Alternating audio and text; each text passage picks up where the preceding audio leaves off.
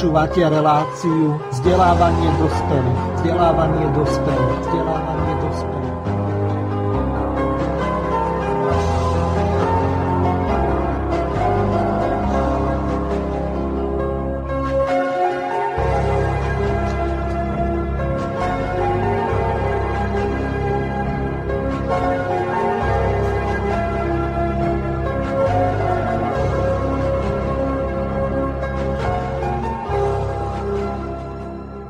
Vážení a milí poslucháči Slobodného vysielača, od mikrofónu zo štúdia Banska Bystrica Juh vás pozdravuje Miroslav Hazucha a víta vás pri počúvaní relácie vzdelávanie dospelých. V dnešnej relácii, tak ako bolo avizované, sa budeme venovať stretnutiu v Nitre slovenských brancov a pri tejto príležitosti Veľmi rád privítam dnešných našich hostí, ktorými sú pani doktorka Anna Belovsovová. Dobrý podvečer, pani doktorka. Mm, dobrý podvečer. A druhým našim hostom je e, zástupca veliteľa slovenských brancov, e, pán Michal Feling. Zdravím ťa, Michal. Michal, počujeme sa? No áno, počujeme. Um, trošku e, bližšie k mikrofónu ťa poprosím, lebo veľmi slabo ideš, ale ináč e, je to úplne v pohode. E, predpokladám, že tretím našim hostom bude Ondrej Štefik. Neviem, či je tu Ondrej. Počujeme sa, Ondrej? Áno, počujeme sa. Prajem všetkým poslucháčom Slobodného vysielača príjemný podvečer a taktiež Zdravím pani doktorku Anu Belousovú a Michala Pelinga. Ďakujem. Fajn, takto. Vzhľadom k tomu, že je viacej vás na Skype, tak vás poprosím o podľa možnosti čo najmenší ruch v pozadí, lebo máte veľmi citlivé mikrofóny a naši poslucháči to počujú, takže podľa možnosti sa snažte byť eh, nehlučný v pozadí, eh, pokiaľ bude aj niekto hovoriť. Prejdeme eh, k samotnej dnešnej téme, ale skôr ako sa k tomu dostaneme, pripomeniem našim poslucháčom, že táto relácia je kontaktná. Môžete využiť naše zelené tlačítko na ľavej strane web stránky Slobodného vysielača a položiť otázku do štúdia alebo priamo napísať na e-mailovú adresu studio.bb.juh zavinaclobodnyvysielac.sk po prvej polhodinke potom zapojím aj telefon, čiže zvyšných zvyšnú 1,5 hodinu táto relácia bude kontaktná pre vás, takže budete môcť klásť pani Belovsovej alebo pánovi Feelingovi, alebo, pardon, Feelingovi alebo pánovi Štefíkovi otázky, e, čo sa týka e, domobrany, e, takisto čo sa týka pôsobenia slovenských brancov a ďalších vyhliadok do budúcnosti. Vieme o tom, že slovenskí branci už fungujú 8 rokov. Dobre by bolo, vzhľadom k tomu, že pán Feling a takisto pani Belousovová ste teraz prvýkrát vo vysielaní. Ja si spomínam, že pani Belousová bola asi pred nejakými, čo ja 4-5 rokmi. Takže... Možno aj Áno, takže dobre by bolo pani Belousová ako dáma, dávam vám ako prvej slovo, že by ste niečo povedali o sebe, kto ste, lebo máme tu aj nových poslucháčov, ktorí si na vašu politickú kariéru v strane SNS eh, nemusia pamätať. Eh, nie všetci sledujú politiku a ako sa hovorí, eh, zíde z očí alebo z televíznych obrazoviek, tak zíde aj z mysle. Tak dobre by bolo, keby ste povedali niečo o sebe, čo považujete ohľadom vašej politickej kariéry za dôležité a môžete potom plynule nadviazať na to, ako ste sa dostali do spojenia so slovenskými brancami. Nech sa páči, máte slovo. No, budem trošku neskromná a myslím si, že uh, je veľmi málo takých na Slovensku, ktorí by si ma nepamätali. A to sa nechcem chváliť, pretože ľudia ma spoznávajú aj teraz. A myslím si, že mám tu výhodu, ktorú nemá veľa politikov, ktorí boli vo veľkej politike a už tam nie sú, alebo sa z nej nejako vytratili. že ja sa stretávam za, za celé moje pôsobenie v politike, aj teraz, keď v politike nie som, s pozitívnymi reakciami, ak ma ľudia spoznajú. A väčšinou ma spoznávajú. E, teda e, myslím si, že to je veľmi veľká devíza, pretože poznám veľmi veľa kolegov, ktorí nežijú normálnym životom aj po tom, čo odišli z politiky. Proste nemôžu sa prejsť len tak po ulici alebo podiskutovať s ľuďmi asi teda vedia prečo.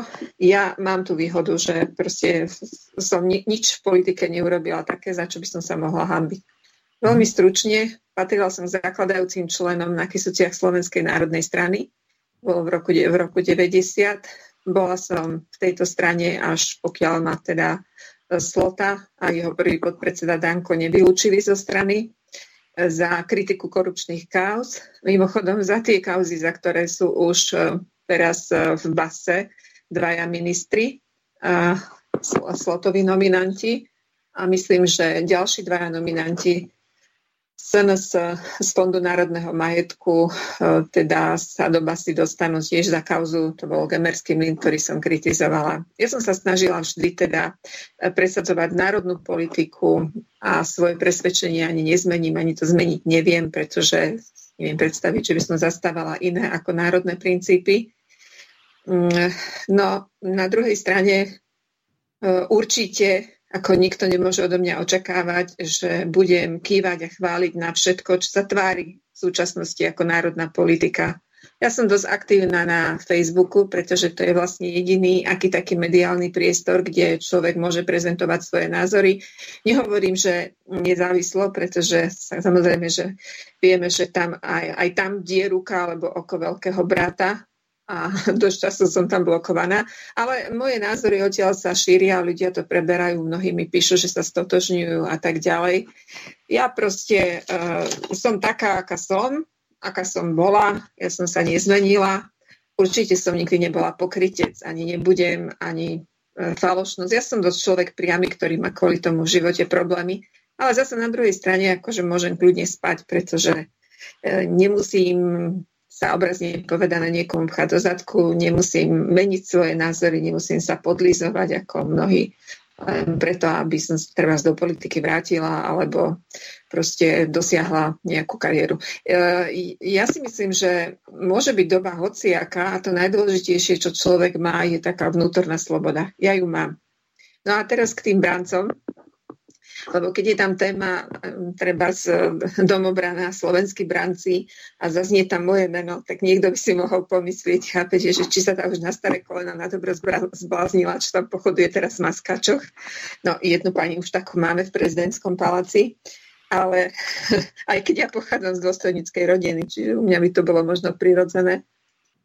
Ja poviem pravdu, že ja som sa stretla pred 8 rokmi, teraz v Nitre sme si pripomínali 8. výročie založenia slovenských brancov a ja som im to v príhovore aj povedala, že keď pred 8 rokmi prišli za mnou chlapci, teda pre mňa aj vtedy boli chlapci, teraz tiež, ale vtedy niektorí z nich nemali ani 18, s myšlienkou, že chcú budovať vlastne domobranu, že mali vymyslený názov, že mali už rozhodené štruktúry, že proste vedeli veľmi cieľavedomo, čo chcú robiť, ako to chcú robiť a prečo to chcú robiť. Ja som vtedy v tom roku 2012 na nich pozerala, ešte som si tak pre seba hovorila, že jednoducho, že čo ich to napadlo, prečo to robia, akože, či vôbec to dokážu, že či si uvedomujú, že čo si berú na seba. A nakoniec akože vytrvali a fungujú, majú vytvorené štruktúry a dokonca e, aj to som im pripomenula teraz v Nitre, že asi niečo v nich je, keď dokázali doslova, ako sa hovorí, postaviť na uši mnohých ústavných činiteľov, nielen policajného prezidenta, ale aj SISku, pretože sa objavujú v správe SIS, dokonca ministra obrany a jedného predsedu politickej strany. Proste začali sa zaoberať tým, že aha, sú tu nejakí chlapci v uniformách a čo vlastne robia a prečo to robia. A mnoho veľkých politikov, veľkých, e, nie, niekedy aj v úvodzovkách, začalo byť z toho veľmi nervózny. A myslím si, že to je vysvedčenie, že to robia, že to robia dobre, pretože počujeme sa? Áno, počujeme sa veľmi dobre, akurát niekto nám tam šuštiť s niečím, tak poprosím vás, kto nehovoríte, využite stlmiť mikrofón na také biele tlačítko je to. Pokiaľ vám dám slovo, tak samozrejme potom si to nezabudnite zapnúť, lebo dosť to nepríjemne pôsobí pre našich poslucháčov. Dobre, Dobre. pani Belusová, opäť čiže, vám čiže, dávam slovo. Áno. Hej, ja už len dokončím. Čiže e, zrejme robia dobrú vec a robia to dobre, pretože oni to robia z presvedčenia. A jednoducho tí, e, ako hovorím, veľkí politici, sú z nich nervózni z jednoduchého dôvodu. Pretože ich nemali, nemajú ani, ani nebudú mať pod kontrolou. Proste je to niečo, čo sa vymyká z toho systému, v ktorom žijeme a myslím si, že preto je to veľmi dobré. A ja im držím prsty, pretože aj keď ich nálepkovali, že sú hen takí, onakí, ale môžem povedať, že ja ich poznám veľmi dobre.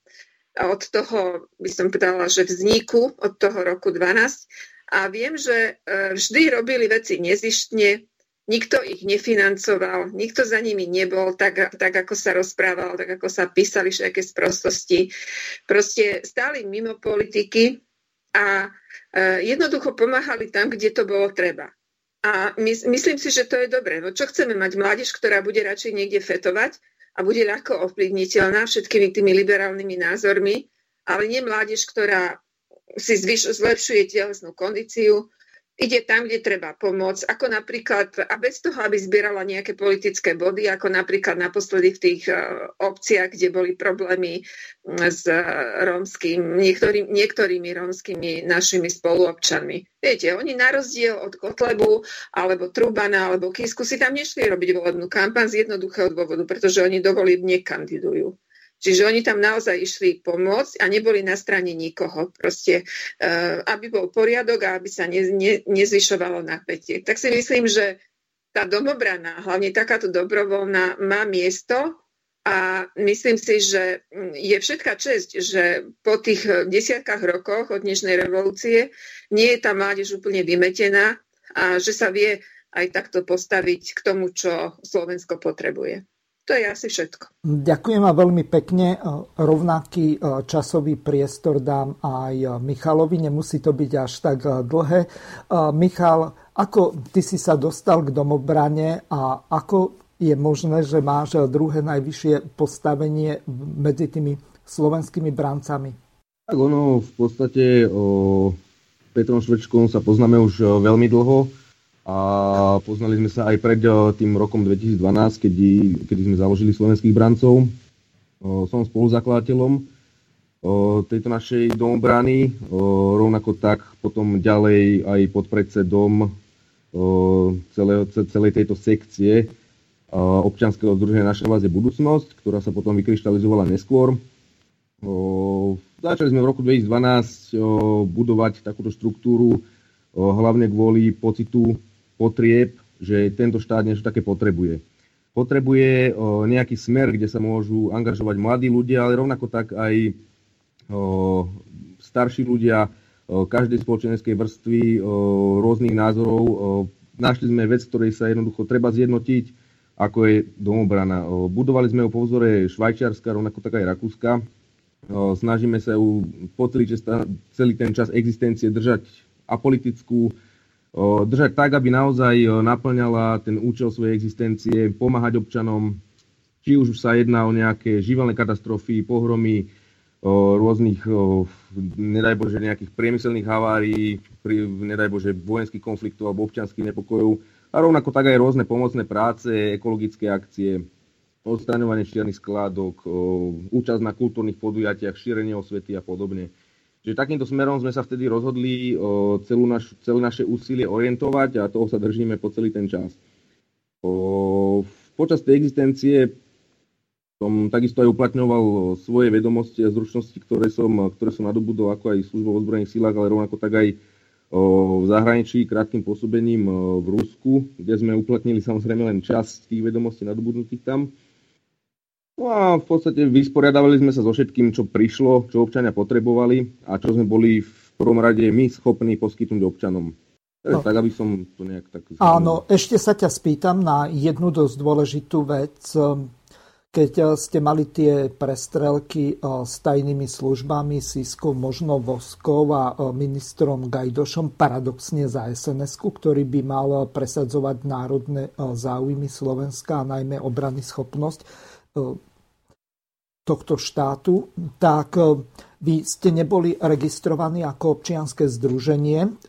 Pôsobili ste takým spôsobom, že ste boli síce organizovaní, ale neboli ste registrovaní.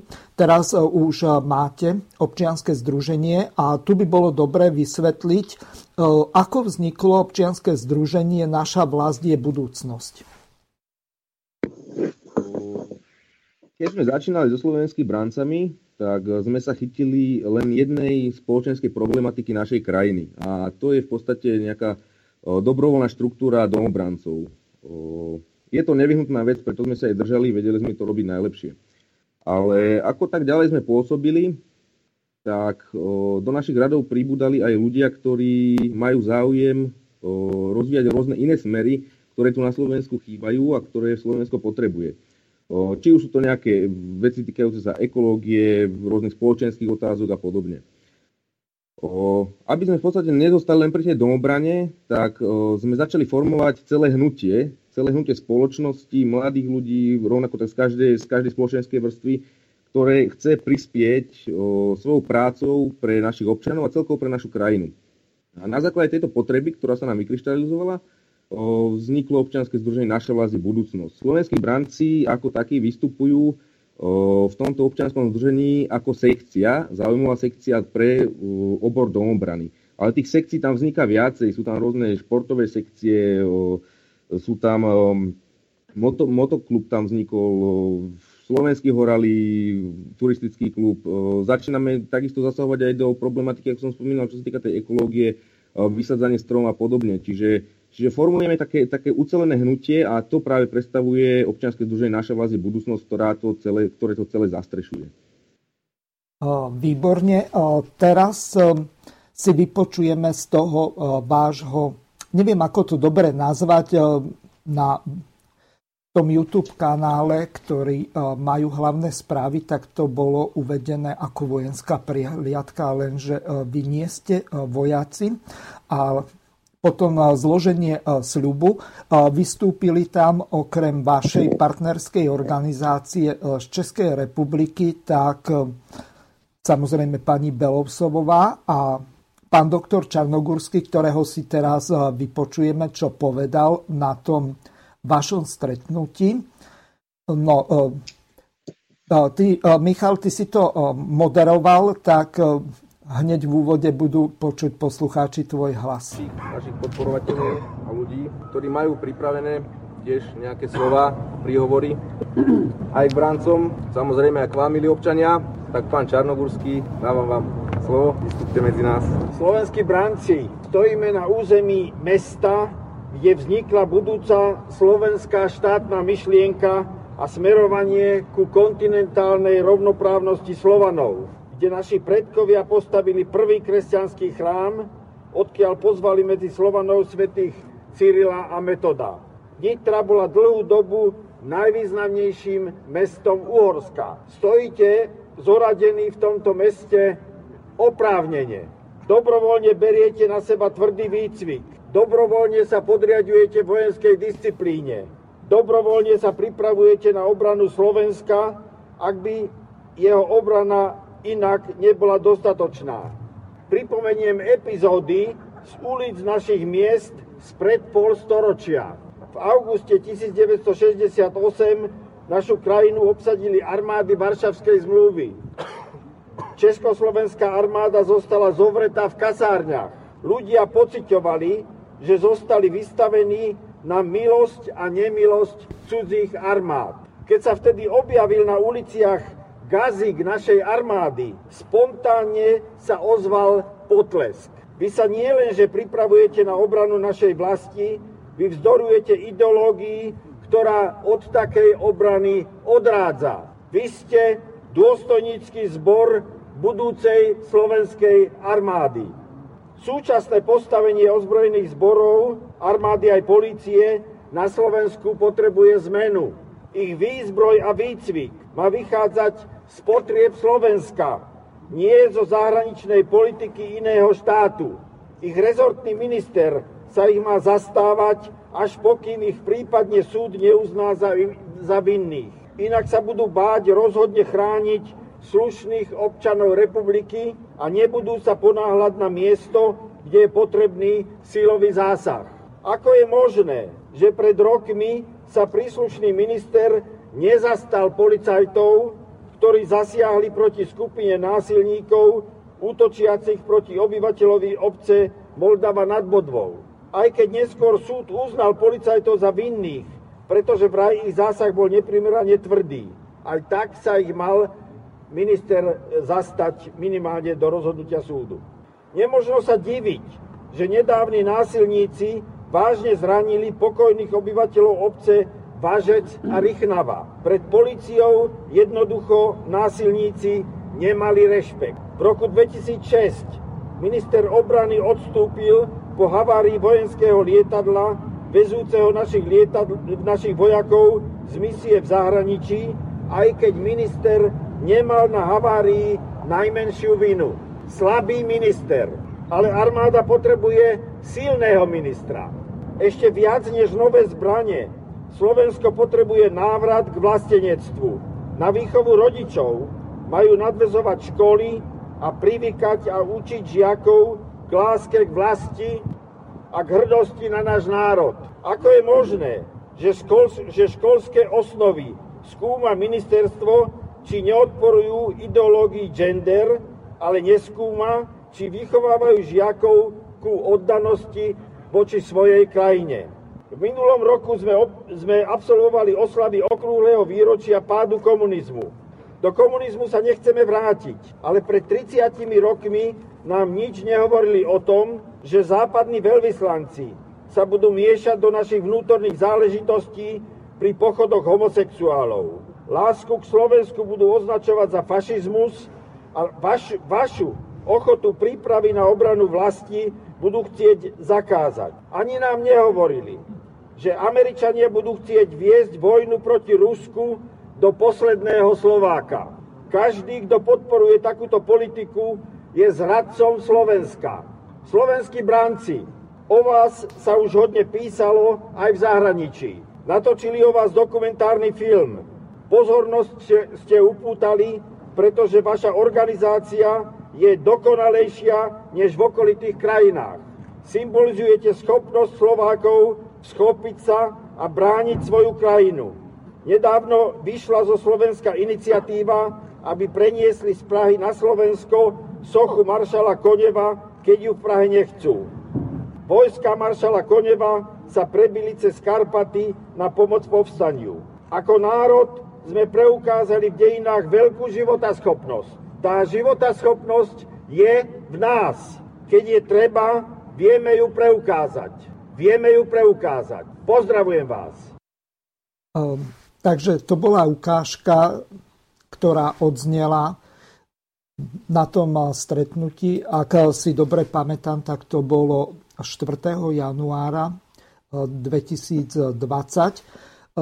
Opäť by som dal tebe slovo, Michal, Ty si to tam moderoval a dobre by bolo, keby si vysvetlil niektoré také základné veci. Z toho, čo hovoril napríklad pán Čarnogurský, tak vyplynulo, že niektoré politické strany, ako ľudová strana Naše Slovensko, čiže Kotlebovci si na tomto robia politickú kampaň Samozrejme, či už v Rychnáve, alebo Vašci, alebo kdekoľvek inde, tak e, samozrejme prídu tam. E, veď e, nakoniec mám tu pripravenú jednu takú ukážku, kde samotný Kotleba dokonca úkoluje policajných dôstojníkov akým spôsobom oni majú konať. On tam už nechodí ako predseda politickej strany, ale ako politický orgán, to znamená e, člen bráno bezpečnostného výboru, e, tak e, si to teraz vypočujeme aspoň kus toho, aby sme nadviazali na to, že tu vieme, že máme rómsky problém. Ten je tu od čias možno Mateja Korvina, to znamená minimálne nejakých 600-700 rokov. Riešilo sa to, ako som povedal v minulej relácii, za čias Márie Terezie, že Rómom v roku 1769 zakázali kočovať. Potom to isté urobili komunisti, ak si dobre pamätám, v roku 1954, čiže donútili ich niekde usadiť sa. Je to v podstate nomádský národ, ktorý takýmto spôsobom žije. Nasťahovali ich do panelákov, ktoré eufemisticky nazývané, nazývané vybývajú čo inými slovami e, znamená, že ich e, zdevastujú, pretože e, to, čo dostanú zadarmo, to si nedokážu vážiť a oni, keď žili v nejakých tých chatrčiach alebo v tých vozoch alebo v stanoch, tak samozrejme nie sú to ľudia, čes výnimkám, ktorí sa asimilovali, aby e, žili e, týmto komunitným spôsobom, akým žije majoritná časť e, slovenských občanov.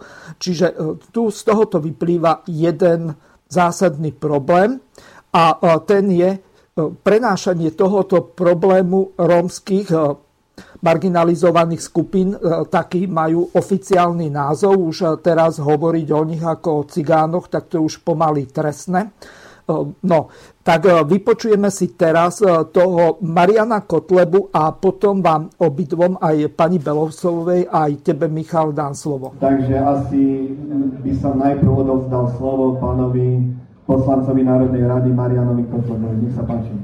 Ďakujem za slovo, vážený pán primátor, vážení poslanci, vážený pán riaditeľ aj jeho zástupca pre poriadkovú policiu, ale hlavne vážení občania obce Vážec. Ja som 3 dní počúval o tom, že aké napätie v súvislosti s osadníkmi je v tejto vašej obci a len prečerom som si ale pozrel záznam toho útoku. A ja som ja vám to musím dnes povedať aj preto, že zo strany policie tu bola nejaká výčitka, že aby sa to nespolitizovalo. Ja tu nie som dnes ako predseda našej politickej strany. Ja som tu dnes ako člen výboru pre obranu a bezpečnosť Národnej rady Slovenskej republiky, ktorý keď videl to video, tak nemohol ostať sedieť doma a povedať, že je to bežná situácia. To nebol útok, to bol pokus o zlinčovanie človeka, to bol skupinový hromadný útok, ako útočia levy na antilopu. Toto sa nedá nejakým spôsobom ospravedlniť ani vyhovoriť, že o nejaké kratové konanie alebo nejakú náhodnú, náhodnú iniciatívu. Ako člen Bránobezpečnostného výboru Národnej rady nemôžem celkom súhlasiť so slovami, ktoré tu dnes od prítomných zástupcov policajného zboru zazneli. Pretože keď vieme, pani policajti, pani riaditeľia, keď vieme, že v tejto obci je dlhodobý problém s asociálnymi osadníkmi, tak v zmysle zákona o policajnom zbore, nie v zmysle zákona o, obecnom zriadení, je povinnosťou policajného zboru spraviť v rámci prevencie všetko preto, aby nedochádzalo k páchaniu trestnej činnosti. O to viac, ak je tu podozrenie z nápadu násilnej trestnej činnosti, ktorá môže skončiť ťažkými ublíženiami na zdraví alebo aj trvalými následkami. Pozície člena Bránobezpečnostného výboru Národnej rady som si dovolil prostredstvom môjho hovorcu napísať mail priamo pánovi okresnému riaditeľovi, ten mail vám prišiel. Som rád, že dnes sem prišiel, asi ste ho aj vy, pán starosta, pozývali však. To som myslel, ja som s tým aj čakal, len chcel som to zduplovať, lebo je veľmi dôležité, aby o tom vedel priamo okresný riaditeľ. Dnes, keď sa to tu potvrdilo na tomto zastupiteľstve, ktoré je verejné a je verejným zhromaždením, dnes už polícia nemôže hovoriť o tom, že nevie o týchto problémoch. Polícia musí konať ex ofo, to znamená zo zákona. Polícia nemusí čakať na podnety od vás, od občanov. Polícia, keď vie a vidí a vníma to, a pán riaditeľ poriadkovej policie sám povedal pred chvíľkou máte to v náhrade, že aj on bol za mladých čiastu v tejto obci šikanovaný, bytý, myslel vlastne tými osadníkmi, tak keď vie, že je tu takýto stav, tak tu malo byť minimálne spravené vysunuté pracovisko.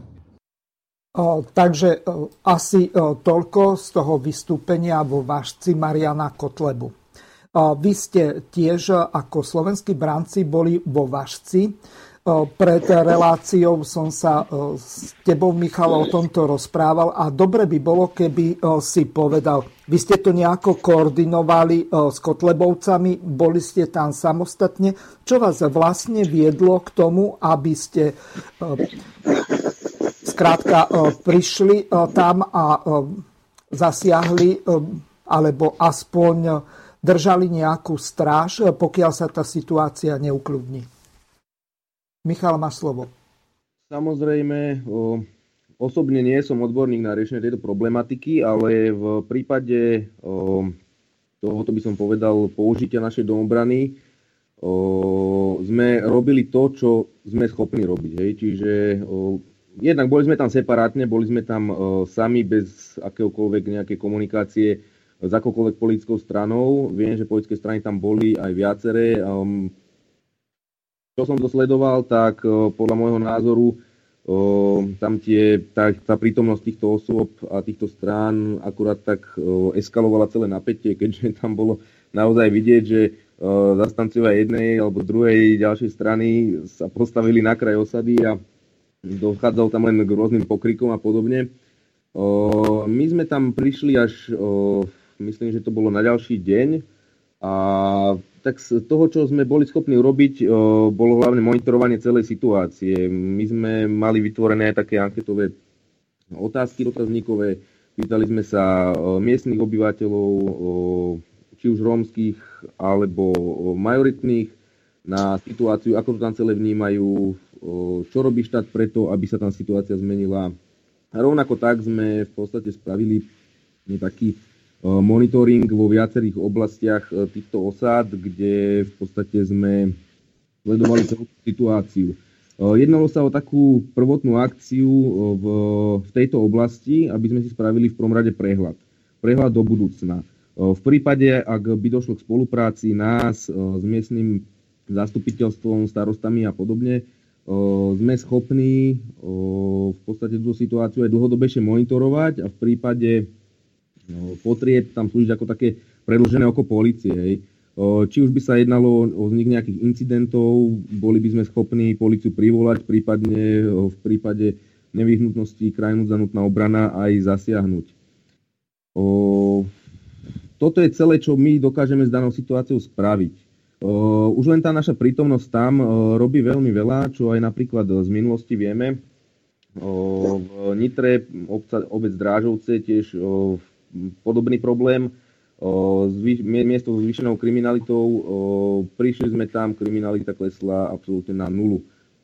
Pritom tam nedošlo k žiadnemu incidentu, nebolo nutné absolútne nijak zasiahnuť. Čiže, čiže naozaj tá prítomnosť, či už náš, alebo prípadne, ako povedal pán Kotleba, tých štátnych orgánov, hlavne policie a podobne, je nevyhnutná na takýchto miestach a dosť zvýšená, či už nejakými mobilnými hliadkami naozaj pravidelnými a intenzívnymi, alebo aj nejakými pozičnými pozorovacími stanoviskami. Ďakujem ti veľmi pekne za tento tvoj vstup. Ja pripomeniem našim poslucháčom, že táto relácia je kontaktná. Odteraz môžete volať na číslo 0908 565 389, ešte raz 0908 565 389 No a teraz e, dám slovo pani e, Belovsovovej. E, pani Belovsová, vy dosť kriticky sa vyjadrujete minimálne posledných 15 rokov ku Kotlebovcom. Neviem, či to mám brať ako nejakú politickú konkurenciu. Vy okrem toho, ja neviem, v akom štádiu je vaša strana, ak si dobre pamätám, národ a spravodlivosť, tak môžete povedať ja som sa vás pýtal aj pred reláciou, najmä e, z iného dôvodu. A tu urobíme také malé PR na reláciu, ktorá bude 28. januára. E, s pani Belovsovou sme sa dohodli, že e, budeme mať reláciu raz do mesiaca, politické rozhovory s pani doktorkou Belovsovou. Tak tam preberieme aj ďalšie veci e, týkajúce sa napríklad e, toho, že e, vy vidíte reálne ohrozenie Slovenska takým spôsobom, že za predpokladu, že sa zradikalizuje situácia, alebo to zradikalizujú minimálne média, tak môže ľudová strana naše Slovensko, to znamená Kotlebovci, vyhrať voľby a vznikne veľmi ošemetná situácia, pretože liberálka, naša pani prezidentka Zuzana, tak e, jednoducho e, nevymenuje e, Kotlebu, aby zostavoval vládu a tým pádom môže vzniknúť riziko, tak ako ste písali na hlavných správach a vo svojich blogoch, že môže sa stať to, že bude vymenovaná úradnícka vláda. Takže môžete sa k tomuto vyjadriť. No, ja by som sa ešte chcela vyjadriť teda k tomu, čo sme začali, tú takú Áno. podtému, teda e, ten incident vo Vašci a podobne, lebo ako, neviem, či to nejako Kotleba súvisí uh, a jeho činnosť so slovenskými brancami. Takže no, takto, aby som to uviedol e, na pravú mieru, neviem, či som sa vyjadril naprosto jasne. E, podľa toho, o čom sme hovorili e, s Michalom, tak oni, to znamená slovenskí bránci do Vašca, prišli ešte pred samotnými Kotlebovcami. Ak sa milí, Michal, môžeš ma opraviť a uviesť to na... Deň, deň potom to bolo. To bolo deň potom, ako a... tam boli oni. Aha, až, takže následne po Kotlebovcoch ste? Áno, áno, tak. Aha, dobre, tak fajn. No e, dobre, e, čiže ono to navzájom súvisí z toho dôvodu, že tu je evidentné, že polícia Slovenskej republiky zlyháva v tejto oblasti. A e, tým pádom je tu zásadný problém, že majoritná spoločnosť sa cíti ohrozená. Lebo jednoducho, ako daňoví poplatníci si platia tú políciu Slovenskej republiky, a e, na druhej strane e, necítia sa e, bezpečne vo svojej krajine. Tým nechcem povedať, že táto krajina by mala byť len pre bielých majoritných Slovákov. To slovo biely som použil schválne z toho dôvodu, že takto to berú Kotlebovci. Čiže z tohoto hľadiska je pomerne dôležité to, že jednoducho ľudia sa cítia bez ohľadu na farbu, pleti, národnosť a všetko ostatné, ohrození niektorými kriminálnymi e, skupinami alebo agresívnymi jedincami. Čiže e, toto by bolo dobre e, dať na pravú mieru a vysvetliť, že keď zlyháva polícia, tak potom Napríklad v Spojených štátoch nastupuje Národná garda, vo Švajčiarsku nastupujú domobrany, alebo po prípade možno aj v Českej republike, lebo tam je to kus na vyššej úrovni ako tu. No, takže e, Takýmto spôsobom by som to chcel premostiť medzi tým, čo povedal pán Čarnogórsky, čo povedal Kotleba a čo povedal teraz e, Michal Feling. No, tak ja začnem trošku možno chaoticky, ale budem sa snažiť reagovať na to, čo oznelo v tom eh, príhovore pána Kotlebu, ktorý bol teraz pustený, Áno. ktorý si poslucháči mohli vypočuť. A potom aj to, čo ste povedali vy.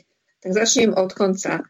Ja si myslím, že, mm, a zastaním sa policie, že nezlyháva policia, ak sa dejú takéto incidenty, pretože policia je niekým riadená. Polície je toľko, alebo príslušníkov policie je toľko, koľko poslanci schvália rozpočet. E, plní také úlohy ako prioritné, ktoré jej e, zadajú teda tí, ktorí stoja na čele policie. To znamená e, policajný prezident, ministerstvo vnútra. A ja som proti tomu, aby sa potom všetko zosypalo na hlavu tých policajtov, ktorí častokrát aj robia poriadok v týchto osadách a dokonca sú aj oni terčom útokov. E, tých neprispôsobivých občanov, nazvime ich tak, ako politicky kulantne, aby sme nikomu nestúpili na otlak. Takže zlyhanie policie je vizitkou zlyhanie politickej reprezentácie, hlavne koalície, pretože tá príjma zásadné rozhodnutie, ale aj celého parlamentu. Pretože tieto veci sa upravujú zákonmi, rozpočet pre policiu sa schvaluje tiež v parlamente a tam si myslím, že by mal zaznievať hlas uh, teda aj Kotlebovej strany. A keď sa vedia dohodnúť napríklad so Smerom Kotlebovci na tom, že keď sa hlasovalo o odvolaní Kaliňáka, a oni Kaliňaka podporili vo funkcii, prečo vtedy nerokoval Kotleba o, o, s ním o tom, že ako budú doplnené hliadky, ako bude on, prez, vlastne vtedy mal možnosť ako niečo za niečo, že proste nebudeme hlasovať za odvolanie Kaliňaka, ale mal transparentne povedať, že žiada, aby policia, pretože on ako minister vnútra na to má dosah, zintenzívnila hliadky v osadách, aby tam robila poriadok a tak ďalej. Vtedy to mal povedať. Ja neviem, za čo vymenil to hlasovanie, ale za intenzívnu prácu v policie a vytvorenie podmienok pre tú intenzívnu prácu v policie v osadách, to určite nebolo. Pretože e, keď sa odvolával Kaliňák, Kotlebovci ho podržali a keď sa stane tento incident, tak pán Kotleba príde v predvolebnej kampani do e, osady, e, teda do, do dediny, pardon, kde sa to stalo, na obecné zastupiteľstvo a ja som si to veľmi pozorne vypočula, čo tam rozprával. On tam stále zdôrazňoval, že nie je tam ako predseda politickej strany, ale ako predseda branno-bezpečnostného výboru. Ako predseda branno-bezpečnostného výboru pri odvolaní Kaliňaka sa mal do neho pustiť, mal mu to natreť a keď teda akože zobchodovali nejako so smerom hlasovanie za to, že podržali Kaliňaka, tak ho mal zobchodovať za to, za čo by mu ľudia veľmi aj vo si poďakovali, to znamená za intenzívnenie a podporu práce policie, pretože oni sa tí policajti nenaklonujú, keď im jednoducho nedajú prostriedky. Viete, koľko je plat policajta? Viete, ako majú služby urobené tí radoví policajti, do ktorých tak veľmi radi pani poslanci aj z Kochlebovej strany s niekoľko tisícovými platmi, ktorí sa nevzdali, hoci hovorili o niečom inom, aj s príspevkou pre politické strany radi kopu lebo to je populárne. Pretože policia je represívna zložka, ona nikdy v žiadnom štáte nemôže byť uh, um, obľúbená. A poviem vám ešte jeden prípad, čo mohol urobiť pán Kotleba, keď je členom bezpečnostného výboru. Mal žiadať zvolanie bezpečnostného výboru, okrem iného, teda mohol aj vystúpiť na zastupiteľstvo, môže vystúpiť, kde chce, kde mu dajú priestor preč ale na branobezpečnostnom výbore toto mali riešiť. Ja keď som mala e, podnet ako predsednička v tom čase e, v e, výboru pre ľudské práva a národnostné menšiny Národnej rady od pána Oskara Dobrovodského, určite si pamätáte, aký mal problém s tými neprispôsobivými susedmi na, v Malackách na Zahorí. Tak ja som urobila dokonca to, aby sa teda pani poslanci od Smeru až po opozičných Fajnových presvedčili o tom, v akých podmienkach ten človek žije, že som zvolala e, zasadnutie e, tohto výboru pre ľudské práva a národnostné menšiny e, priamo k nemu na dvor. Že kde to zvolá predseda, tam musia prísť. No, niektorí tam prišli a dotnes akože mám úsmev, keď si spomínam na jednu smerackú poslankyňu, ktorá tam na svojich drahých čišmičkách hopkala po tom, čo tam tí jeho neprispôsobili susedia narobili. Nech sa presvedčia, ako to je. Mm, čiže prísť tam do Vašca a zdôrazňovať všetky teda akože sypať sol do rán, tí ľudia vedia akože, čo tam zažívajú, obraňovať, plamerne rečniť. To je, tomu sa hovorí predvolebná kampaň. To neprináša riešenie. A ešte ponadávať na policiu, že, že si neplnili svoju povinnosť. No, tak e, jedna poslankyňa chcela spoznať e, život bezdomovcov, tak sa zobrala a išla pani Nikolsonová, hoci teda to bola hlúposť do neba volajúca, e, nocovať na ulicu medzi bezdomovcov ako na jednu noc. Tak nech sa zoberú tí kotlebovci a vyskúšajú si zažiť z platu po toho obyčajného obšlapávaka policajta, niekde, kde má na starosti e, cigánsku osadu, a, alebo sedieť v parlamente za teplý plat a rečniť ako raz za čas. Viete, to nie, nie. je to volebná kampaň. Aj keď 10 razy zdôrazní, že je tam ako člen bezpečnostného výboru, je to volebná kampaň. Takisto volebnú kampaň si tam išiel robiť Trubán, potom si tam išiel robiť volebnú kampaň Kiska, každý Jediný, kto si tam nerobil volebnú kampaň, sú slovenskí branci, pretože oni nekandidujú a nie sú ani politická strana. Oni tam išli urobiť to, čo naozaj majú v popise, v úvodzovkách svojej práce. Išli tam pomôcť, kde bolo treba. Išli tam upokojiť situáciu, pretože e, to, to, ako bolo spomenuté, ten príchod jedných alebo druhých, tak Kiska tam ľutoval tých neprispôsobilých, Truban takisto, Kotleba zasa e, ľutoval tých, e, ktorí sú tam nevinne bytí. Ale čo ďalej? Ako, veď ja stále hovorím už roky, že politik nie je psychoterapeut. A mnohí politici na Slovensku sa akože veľmi zámerne štilizujú do role psychoterapeutov. Akože vypustíte paru, ja vám pomôžem, vyvrečním plamene a čo ďalej? No, oni odídu e, do Bratislavy, jedni, druhý, tretí a tí ľudia tam ostanú žiť. Úlohou politikov je hľadať riešenia. Čiže myslím si, že by to malo skončiť. A keď je to poslanec, keď to, vždy musíte vychádzať z toho, že ten politik akú má možnosť, lebo tiež ja nemôžem nadávať ani Kotlebovi, ani nikomu e, za niečo, čo v jeho kompetencii nie je, čo nemôže urobiť. Ale čo môže urobiť, je na príslušnom výbore toto nadniesť. Žiadať zaradenie do programu. E, pozvať tam policajného prezidenta, ktorý by mohol dať odpočet o tom, že a, aké sú hliadky, ako treba už doteraz riešili tieto nejaké krízové oblasti, čo s tým uvažujú ďalej, ako napríklad aj finančne chcú zvýhodniť prácu policajtov, ktorí musia pôsobiť v týchto oblastiach. Veď to je, idete do služby a neviete, či vás niektorý nezapichne. Tiež je, to nie je jednoduché a také prípady boli. Takže nenadávajme len policajtov, hlavne mi je smiešne, keď policajtom nadávajú poslanci, lebo vlastne oni majú v rukách to, aké postavenie má policajt, čo môže, čo nemôže, aké má podmienky pre výkon svojej práce e, a tak ďalej. Preto si myslím, že e, skôr záslužnejšiu činnosť, a tu sa to ukázalo úplne v praxi, urobili slovenskí bránci. Um, ja ešte uh, pripomeniem našim poslucháčom, že táto relácia je kontaktná. E-mail studio.bb.juh eh, zavináč eh, slobodnyvysielac.sk po 17. hodine aj eh, s domenou gmail.com, to znamená studio.bb.juh zavináč gmail.com. Všelijako nám funguje synchronizácia, tak by som veľmi nerád bol, aby vaše e-maily, ktoré pošlete, čo ja viem, 15 minút pred koncom relácie, nám prišli po relácii Telefónne číslo 0908 565 389. Pripomeniem ešte jednu dôležitú vec.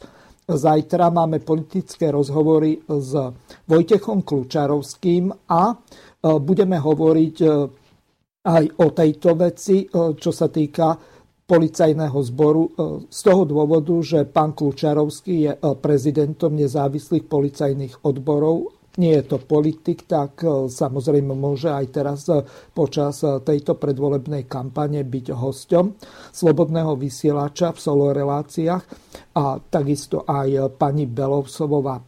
Čiže aby sme sa vrátili k tomu, o čom sme hovorili a v tejto druhej časti sa dostal k slovu aj náš, náš ďalší host, pán Štefik. Ondrej, počujeme sa?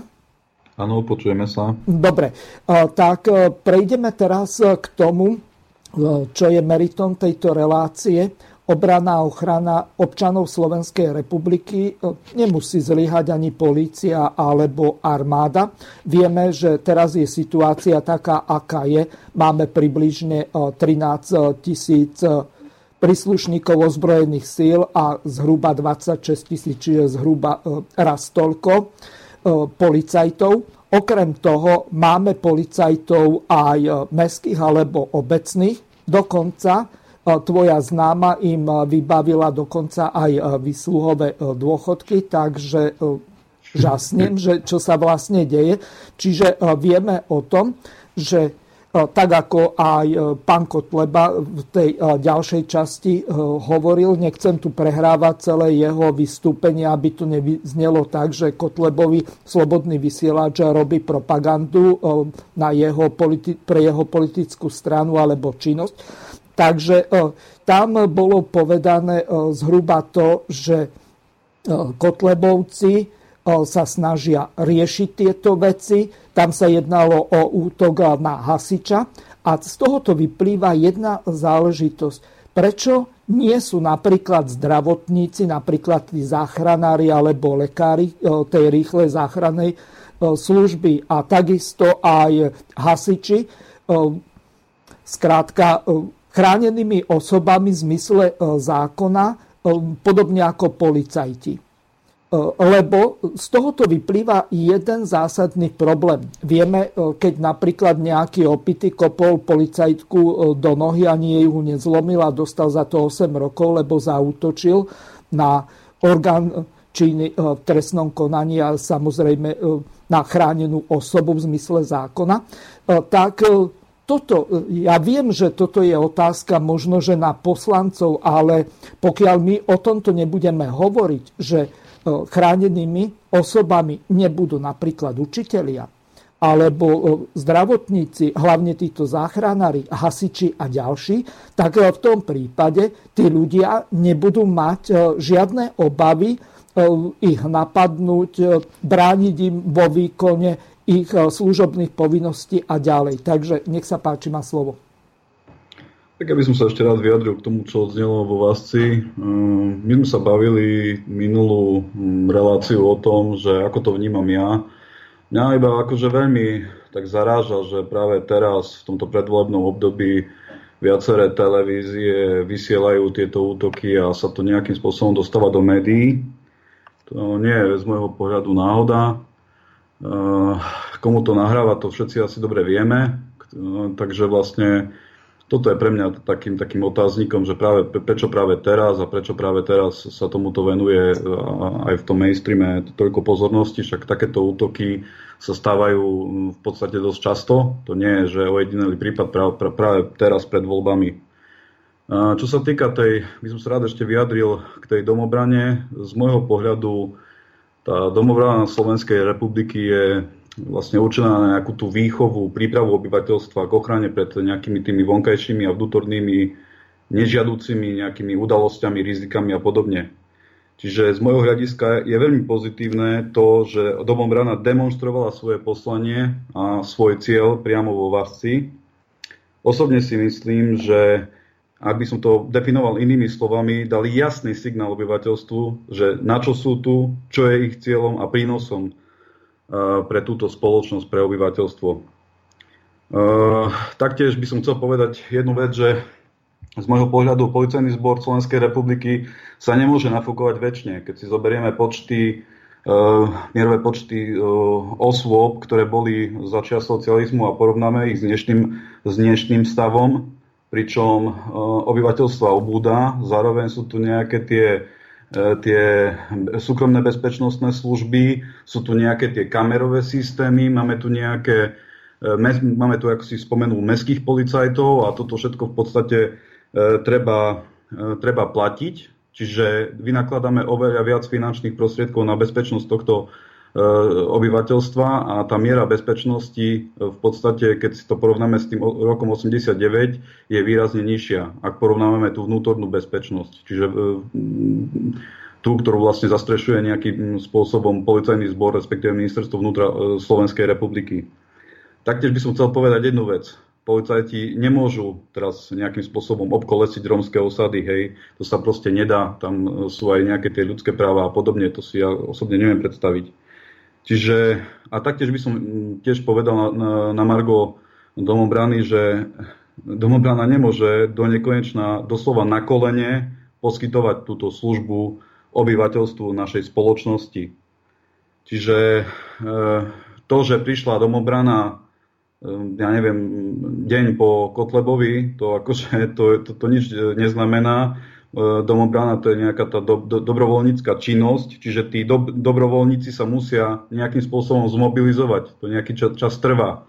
A keďže sa to jedná o dobrovoľnú činnosť, nie je to profesionálna činnosť, že do, tá domobrana nečaká doma, e, e, že kedy ich zavolá veliteľ, alebo respektíve kedy sa nejakým spôsobom zmobilizujú a idú na nejakú, ne, ne, nejaké to miesto, kde, sa, kde, kde, kde vzniklo to riziko a podobne. Mm-hmm. Čiže neviem, či som tu... dostatočne odpovedal na, na tú otázku. Ja som sa chcel primárne vyjadriť k tomu, čo tu odznelo. Mm-hmm. Dobre, len tu ide o jeden pomerne dôležitý fakt.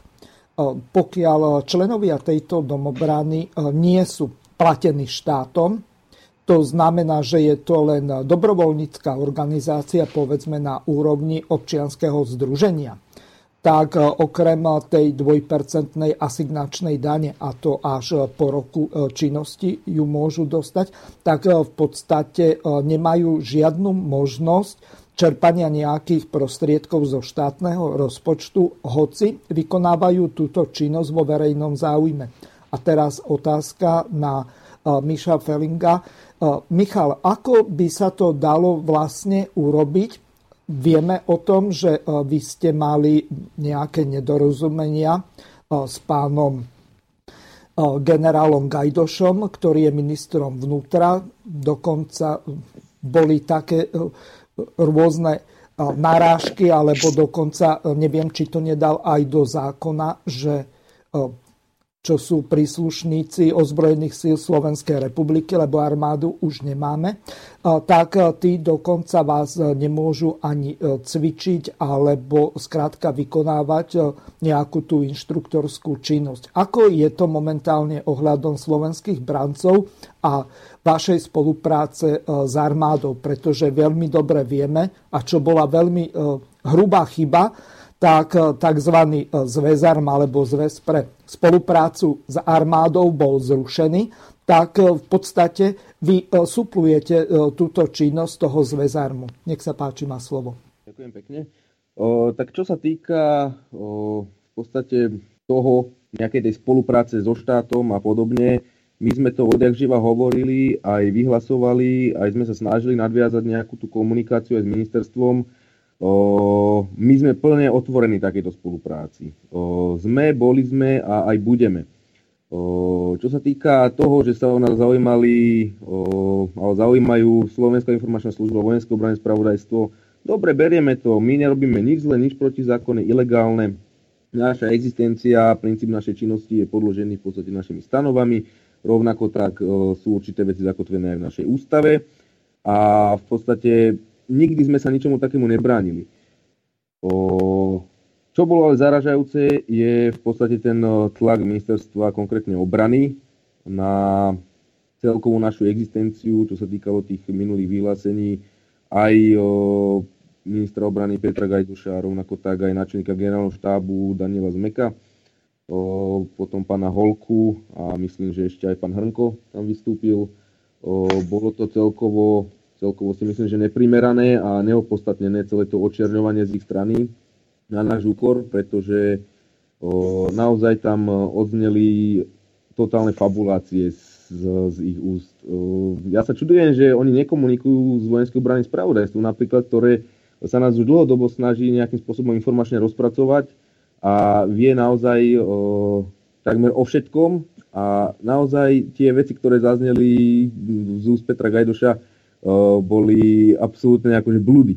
Hej, čo sa týka nejakej spolupráce s Ruskom zahraničnej a nejakým, nejakým ohrozením našej krajiny a podobne. My sme tu za cel, celú tú našu existenciu ani raz neporušili zákon, čiže, čiže to, to bolo také, by som povedal, že zaražajúce. Jednak e, viem o tom, že na ministerstvo majú veľký vplyv aj mimovládne organizácie a inštitúcie, ktoré majú na tomto svoj podiel, ale rovnako tak si myslím, že tam zauradovala aj Malicherno zo strany sns keďže oni sa aj snažili rozbehnúť a snažia rozbehnúť ten projekt dobrovoľnej vojenskej prípravy, ktorý akože kopíruje nejaké, nejaké, nejaké tie zálohy ozbrojených síl, lenže tento projekt je absolútne nedoriešený. O, z praktického hľadiska, či už sa týka nasaditeľnosti takýchto ľudí, ktorí toto absolvujú, ale rovnako tak aj z udržiavania nejakej bojovej prípravy a budovania týchto štruktúr do budúcna, keďže sa jedná o len nejaký krátky kurz pre verejnosť, kde sa môžu ľudia uchádzať. A skásnu za to za 3 mesiace, myslím, že 1000 eur alebo nejak tak. A to je celé, hej.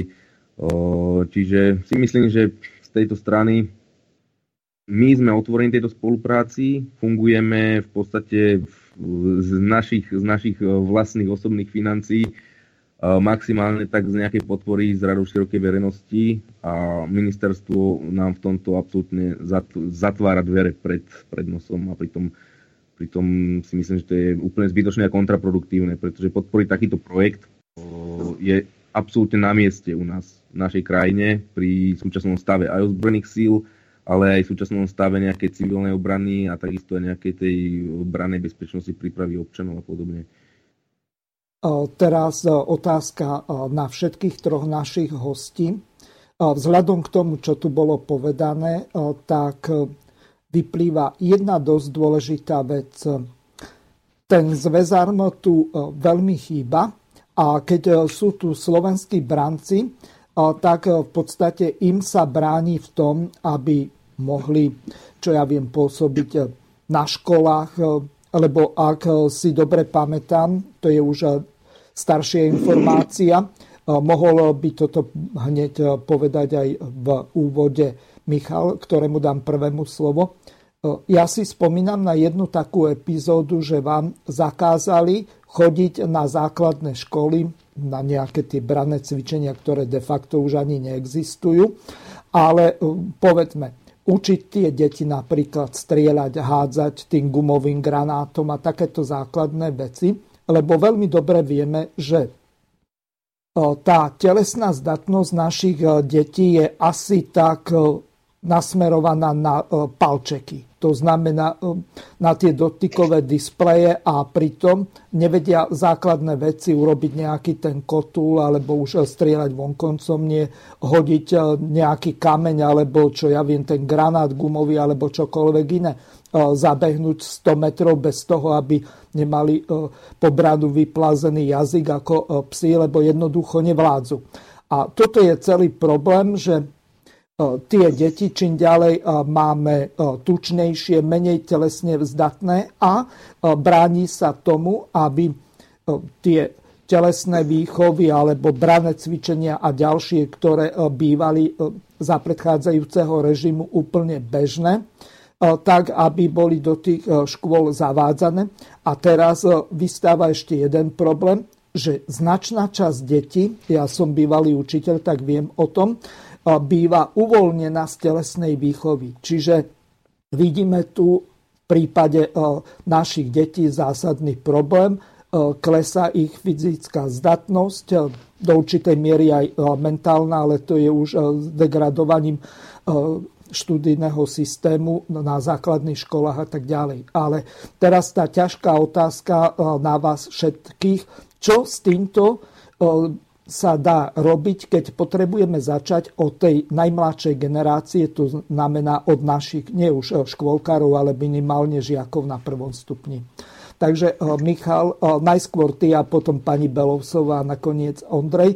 Z toho dôvodu, že ako to vlastne teraz e, vyzerá? Vy vôbec môžete chodiť na tie základné školy e, ako inštruktori, slovenskí branci? O, začnem takto, celou tou problematikou. Samozrejme, o, je veľkou chybou, že úroveň aj takéhoto, by som povedal, branošportového vzdelávania na dnesných školách absolútne abstinuje. Toto nikdy nemalo byť zrušené alebo nejak, nejak zamedzené na, tak, na takú úroveň, aby to padlo, ako to je teraz. My ako samozrejme Dombrana máme v našej činnosti samozrejme aj takéto vzdelávanie a takýto rozvoj. Snažili sme sa tú situáciu riešiť minimálne tým, ako sme schopní, ako to vieme riešiť a to je prítomnosť našich inštruktorov a príslušníkov na školách. Niekoľko braných cvičení už v minulosti aj prebehlo, ale samozrejme na tlak vlády a podobne je dnes s tým problém, že nie sme podstate nikdy nebolo oficiálne zamedzené, aby sme tam boli. Ale samozrejme boli riešení jednotliví riaditeľia škôl, prečo sme tam boli prítomní a bolo to tak celé zdemonizované, že jednoducho o, tam není ani treba nejak oficiálne riešiť zákaz našej prítomnosti na školách, ale skrátka len poučiť jednotlivých riaditeľov, aby nami nekomunikovali v tejto veci. Nespolupracovali, hej. A keď už je tam takáto forma tlaku z vrchu, tak jednoducho o, máme tieto dvere takisto uzavreté. Ako náhle niekto s nami nadviaže kontakt, a či už z riaditeľa alebo vedení škôl, aby sme prišli vykonať dan, da, dané branné cvičenie, no, sme tomu absolútne otvorení. Lenže po tom natlaku médií a jednak aj ministerstva na to, aby sme jednoducho, aby nám bolo zamedzené prístup k týmto školám, tak e, bohužiaľ túto činnosť ďalej vykonávať. O, takisto by som nadviazal aj na tie ozbrojené sily, keďže som sa k tomu ešte nevyjadril naši príslušníci v ozbrojených silách. Ja som to sledoval z takého prvého pohľadu, keďže som do konca tohto roka bol ešte príslušníkom ozbrojených síl. rovnako tak aj pod predsedom slovenských brancov. Bol tam vykonávaný tlak aj na moju osobu, rovnako tak aj na ďalších príslušníkov, ktorí sú aj v ozbrojených silách, rovnako tak aj u nás v Domobrane. Lenže viete, tam my sme sa ničím neprevinili.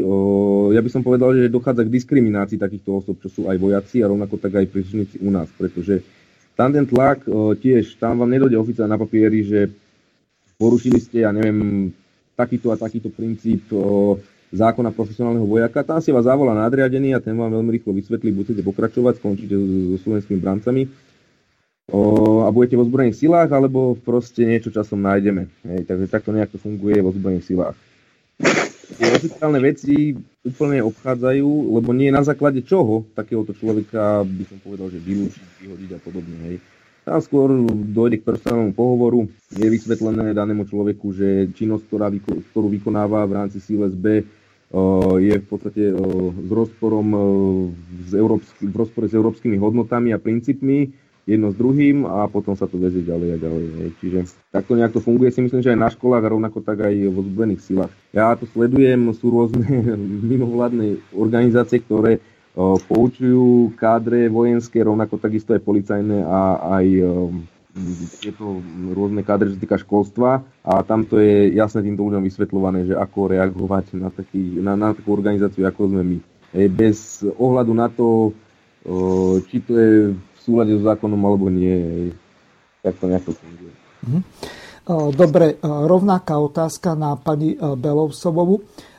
Vy ste, ak si dobre pamätám, tak tiež bývala pedagogička. Ako vy sa dívate na ten úpadok, či už telesnej alebo mentálnej prípravy našich detí, najmä čo sa týka telesnej výchovy, branej výchovy a tak ďalej, lebo keď, e, tak ako hovoril Michal, zabráni sa týmto slovenským brancom chodiť e, na tie školy, tak e, de facto tá brana príprava úplne zlyháva. Takže nech sa páči, máte slovo. Môžete reagovať.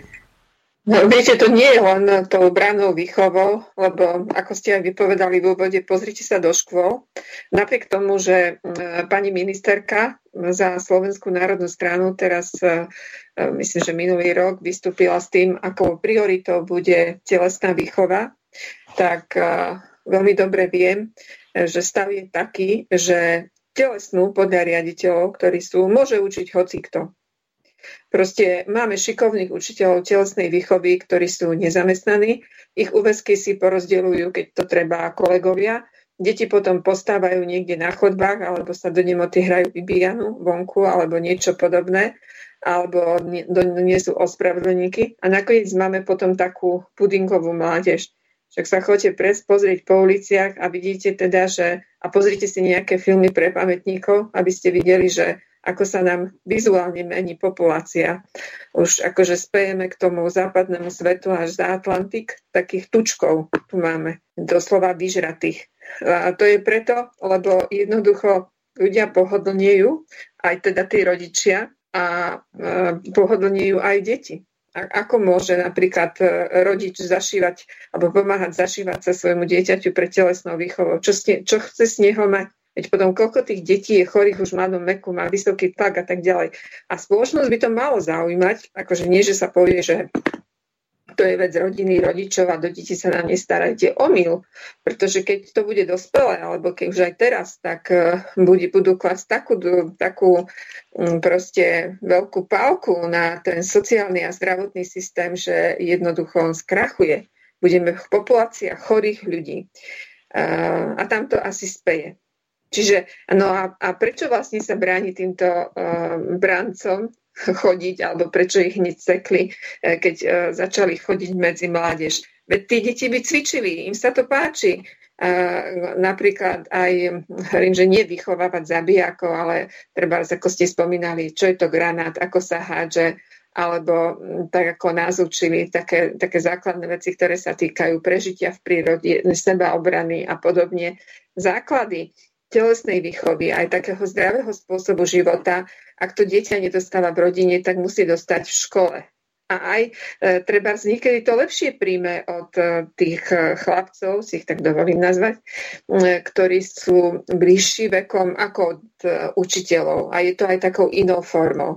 No ale je veľmi zaujímavé, že ministerstvo e, obrany má obsadené Slovenská národná strana, ministerstvo školstva má obsadená tiež Slovenská národná strana, ktorá popíše v programe e, hory papiera o tom, že ako budeme pripravovať mládež a nakoniec to dopadne takto. Jednoducho, že minister obrany e, ohovára slovenských brancov, a ministerská školstva teda neumožní, aby jednoducho sa mohli aj takéto e, neformálne organizácie podielať, ktoré nekonajú nič v rozpore so zákonom ani s ústavou, podielať na formovaní treba zdravotného životného, štýlu detí, detí a podobne. No a keby som chcela byť zlomyselná, tak uh, by som povedala na záver, že ja sa tomu ani nedivím. Stačí sa po, pozrieť na uh, proste tých predstaviteľov teraz nielen Slovenskej národnej strany, ktorí sedia na ministerstvách a sedia v parlamente, tak uh, je veľmi málo poslancov, ktorí ten, zdrav, ten ži, ako zdravý životný štýl pestujú, ale skôr sa pozrite, že čo za deň gložov to tam máme. Čiže ktorí sami proste e, majú problémy e, s tým, aby sa vôbec hýbali a vykonali iný pohyb ako z auta do kresla v Národnej rade a podobne. Veď už niektorí z nich aj zabudli peši chodiť. Jednak sa boja výjsť peši medzi ľudí a e, druhák, akože im žiadna pohybová teda kultúra nie je vlastná. Napríklad ja vám poviem z minulosti, že Národná rada má vo svojich prístoroch, tam, kde sú ubytovaní poslanci, um, uh, fitko, ktoré je celkom dobre vybavené. A z vlastných skúseností vám poviem, že tam sme chodili cvičiť možno 5, e, teda keď bolo voľno, že si človek mohol. Tak ako môžu chcieť ľudia, ktorí sami sú chorí, teda nielen telesne, vôbec urobiť národ, ktorý, ktorý by mal byť zdravý. A zdravý národ, to, to je myslím si, že veľmi dôležité, zdravý a vzdelaný. Je dokázané, že napríklad pohybová telesná kultúra vplyvá aj na mentálne schopnosti. To nie je nejaký vymysel, to je jednoducho fakt. Tak e, pomaly sa, sa budeme meniť na, na národ takých vyžratých tučkov, e, mentálne nespôsobilých si vôbec hodnotiť realitu života. A možno to je cieľ. A je to síce smutné, ale ľudia to musia zmeniť a začať e, jednoducho od seba. Však nikto vám nezakazuje doma sa hýbať a treba možno viac osvety teda robiť medzi rodičmi, lebo tam je základ. Hm. Ondrej, rovnaká otázka. Ako ty vidíš e, v súvislosti so zrušením zväzarmu a branej výchovy eh, na školách eh, budúcnosť Slovenskej republiky a najmä mladej generácie, to znamená na základných školách? No, ja by som chcel iba povedať toľko, že v podstate uh, starobilými Grékmi, respektíve antickými Grékmi, bol formulovaný uh, nejaký ten ideál harmonického súladu medzi fyzickou a duševnou stránkou človeka. Bol problém je ten, že v podstate vláda a ministerstvo obrany, ministerstvo školstva nepríjma nejaké tie signály z dobobrany a nejakú tú spoluprácu. A preto si myslím, že toto je veľkým problémom, lebo v podstate tak, ako to je, keď už máme tie Spojené štáty ako nejakým spôsobom, nejaký, nejaký uh, vzor.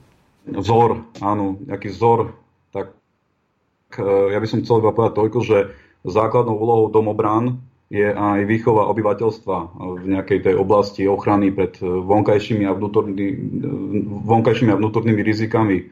Samozrejme je to osobitne vo vzťahu k deťom, k mládeži.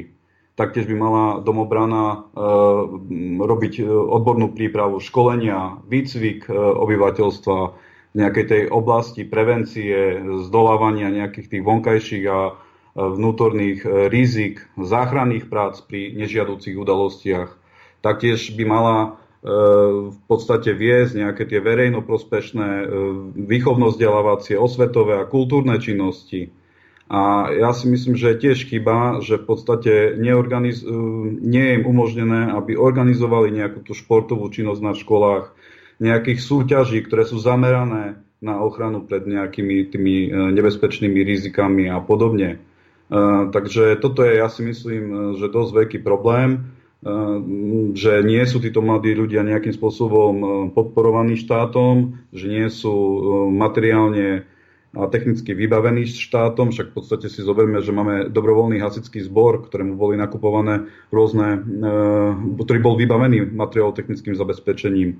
Takisto sú e, motivovaní aj finančnými a rôznymi injekciami a ja si myslím, že rozdiel medzi tou požiarnou ochranou a tou e, vnútornou a respektíve vonkajšou ochranou nie je žiaden. Ja práve naopak, v podstate vláda by mala vytvárať také podmienky, aby to bolo nejakým spôsobom e, koordinované, e, tak ako to bolo, jak si spomenul, začas e, socializmu, keď existoval nejaký ten Svezarm, hej, ktorý, ktorý, ktorý sa podielal na výchovno-vzdelávacej činnosti obyvateľstva. Boli rôzne, ja neviem, tieto letecké krúžky, boli modelárske krúžky.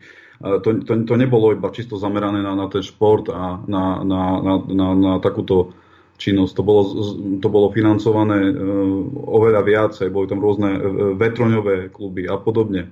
A ja si osobne myslím, že túto iniciatívu začala preberať domobrana a ja sa skutočne čudujem, že prečo im to nie je nejakým spôsobom, prečo sa im dávajú polena pod nohy a prečo, prečo to, sa to nejak, nejakým spôsobom neuchytí, neuchytí tento elan. Ja by som rád použil v tomto prípade príklad, ktorý, ktorý, ktorý povedala pani Belosová na tom stretnutí e, tých brancov, ktorý bol v Nitre, e, kde iba faklia, ktorá horí, vie zapaliť svoje okolie. No a, a v tomto sa s, s ňou stotožňujem. Hej.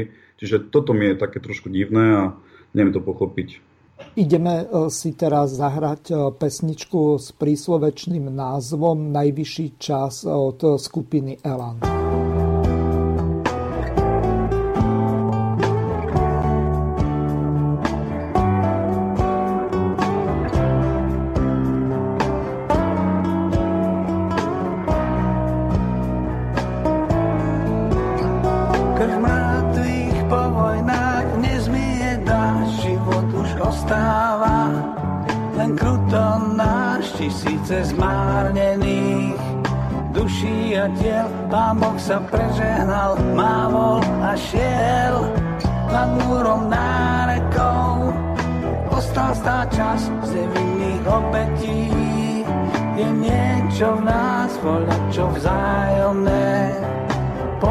Povzdýchaj strach, život je na chvíľu, na prach je prach.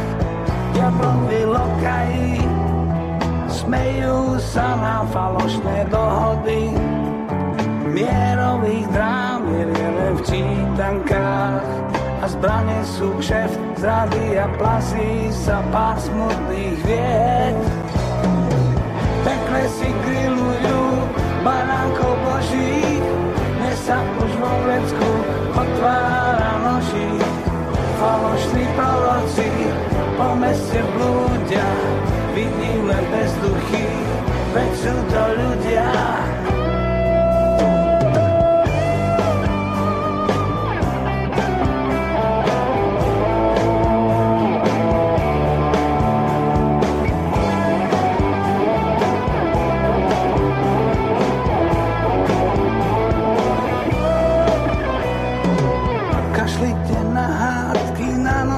Slov, veď nie je nad lásku, tak žite s ňou, stačí len obzrieť sa. Okolo nás na pokoj dávno bol najvyšší čas. Kašlite na hádky, nech duní smiech aj malým vojnám. Hovorte nie, stačí len obzrieť sa. Okolo nás, hoci už na pokoj nemáte čas. Pekle si grillujú barákov božích, dnes sa už vo vecku otvára noží. Milujte, stačí to, pán Boh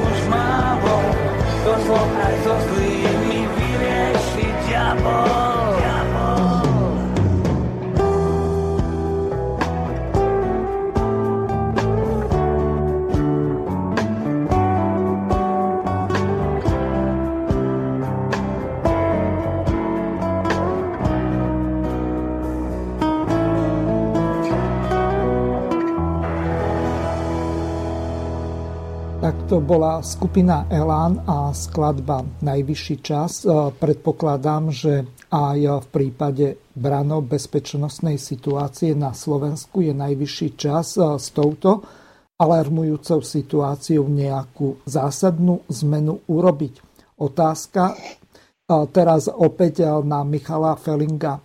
Vzhľadom k tomu, tak ako bolo povedané, tak ministerstvo školstva, ministerstvo obrany a paradoxne dokonca aj Slovenská národná strana vám hádžu polena pod nohy, do určitej miery vám obmedzujú činnosť.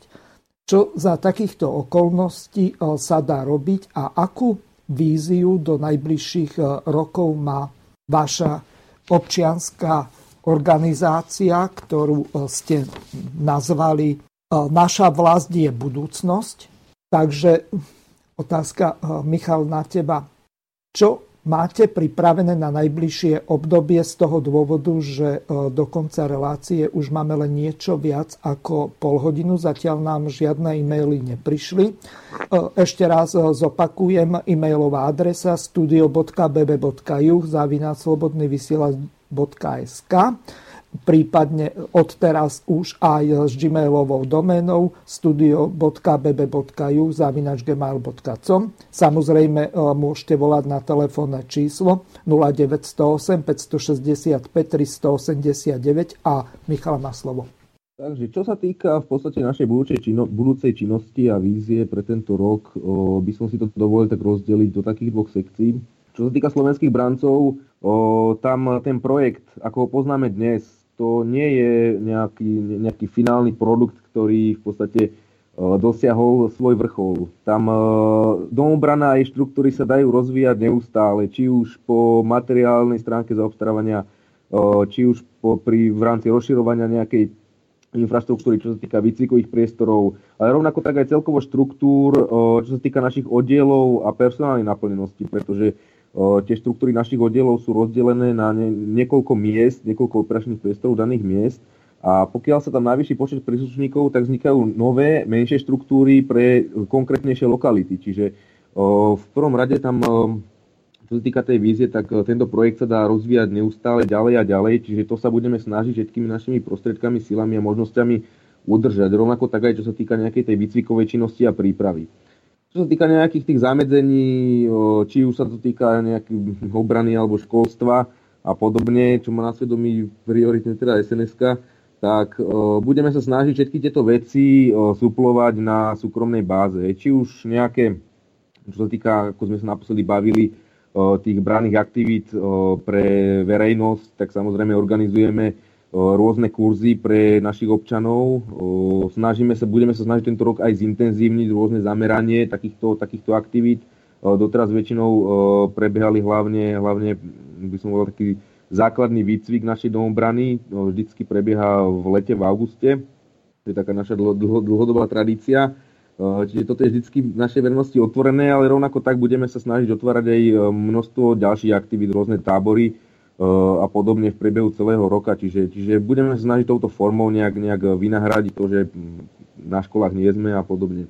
Čo sa týka celého občianského združenia Naša vlast je budúcnosť, tak samozrejme budeme sa snažiť rozširovať štruktúru aj tu rôznym, rôznym, rôznymi vecami, čo sa týka revitalizácií, otvorením nových sekcií a podobne Vždy si zoberieme nejakú problematiku, ako napríklad naposledy ekológia, opäť ju spomeniem.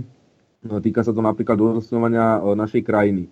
V rámci nášho občianského združenia vznikla sekcia pre ekológiu a snažíme sa v podstate opäť vysádzať nové stromy v rámci nejakých tých odlesených priestorov, aby sme v podstate zalesnili danú oblasť, pretože to je jednak nevyhnutné čo sa týka aj napríklad udržania našej vody a podobne. Ďalej kúpeľníctvo. Je kúpeľníctvo úpadku takisto. Začali sme konať tieto veci v kúpeloch, neviem teraz spomenúť názov obce. Pôsobili sme v, v rámci revitalizácií kúpelov, hej, napríklad. Takisto nejaké ostrovanie ďalej rôznych, rôznych čiernych skladok a podobne. Čiže Budeme sa snažiť oslovať jednak aj ľudí, ktorí sa chcú zapojiť a jednak aj budeme sa snažiť rozšíriť rôzne sekcie pre danú problematiku a budeme sa snažiť samozrejme riešiť vec o, tak, ako sme ju schopní riešiť. Pre našich občanov, pre našu krajinu a hlavne tie problémy, ktoré treba riešiť, pretože je naozaj hodne a stále narastajú a keď už e, štát nemá záujem tieto problémy riešiť, tak musíme to robiť my občania. Hm.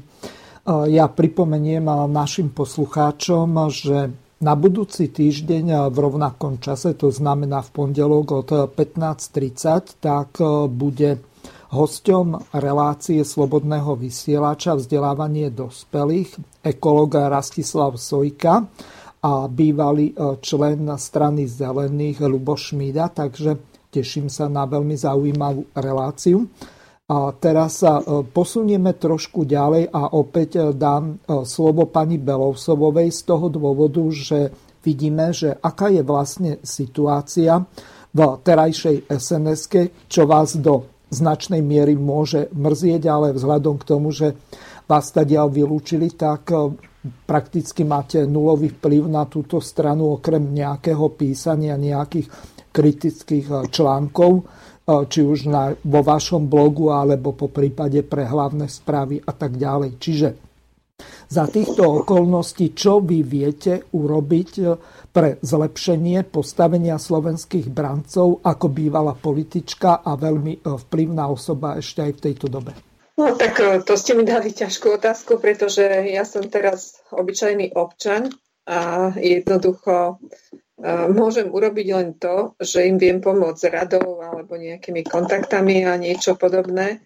A myslím si, že táto činnosť, e, ktorú robia, a nie len slovenskí branci, ale hlavne o tom, o čom rozprával môj predrečník pán Felling, e, rozširovanie tej činnosti na viacero oblasti v spoločnosti je veľmi dôležité pretože uh, moc, ktorá má a ktorá je v tomto štáte, ktorá je v Európskej únii alebo vôbec celosvetovo, všetci mocní uh, sa boja jedne, jed, jedného jediného asi najviac.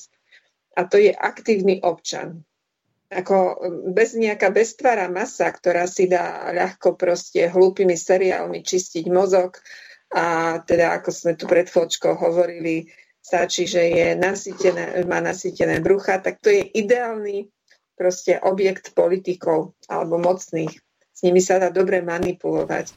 Ale ľudia, ktorí sa vedia dať dokopy sami, bez nejakého impulzu zvonku, vedia robiť užitočné aktivity, vedia byť aktívni, tak tí sú nebezpeční. Ale myslím si, že len tadiaľ vedie cesta na zmenu pomerov v spoločnosti ja teraz nebudem hovoriť o celosvetových problémoch, ale o slovenských. Slovensko ich má veľmi veľa. Myslím si, že naozaj na takýchto ľuďoch, ako sú v slovenských brancoch, ako sú v naša je budúcnosť, treba začať stavať e, bez ohľadu na vek, pretože oni sú aktívni, alebo sme aktívni, keď už teda akože trochu ste ma v úvode zaratali medzi nich, e, lebo len tak sa niečo zmeniť naozaj dá.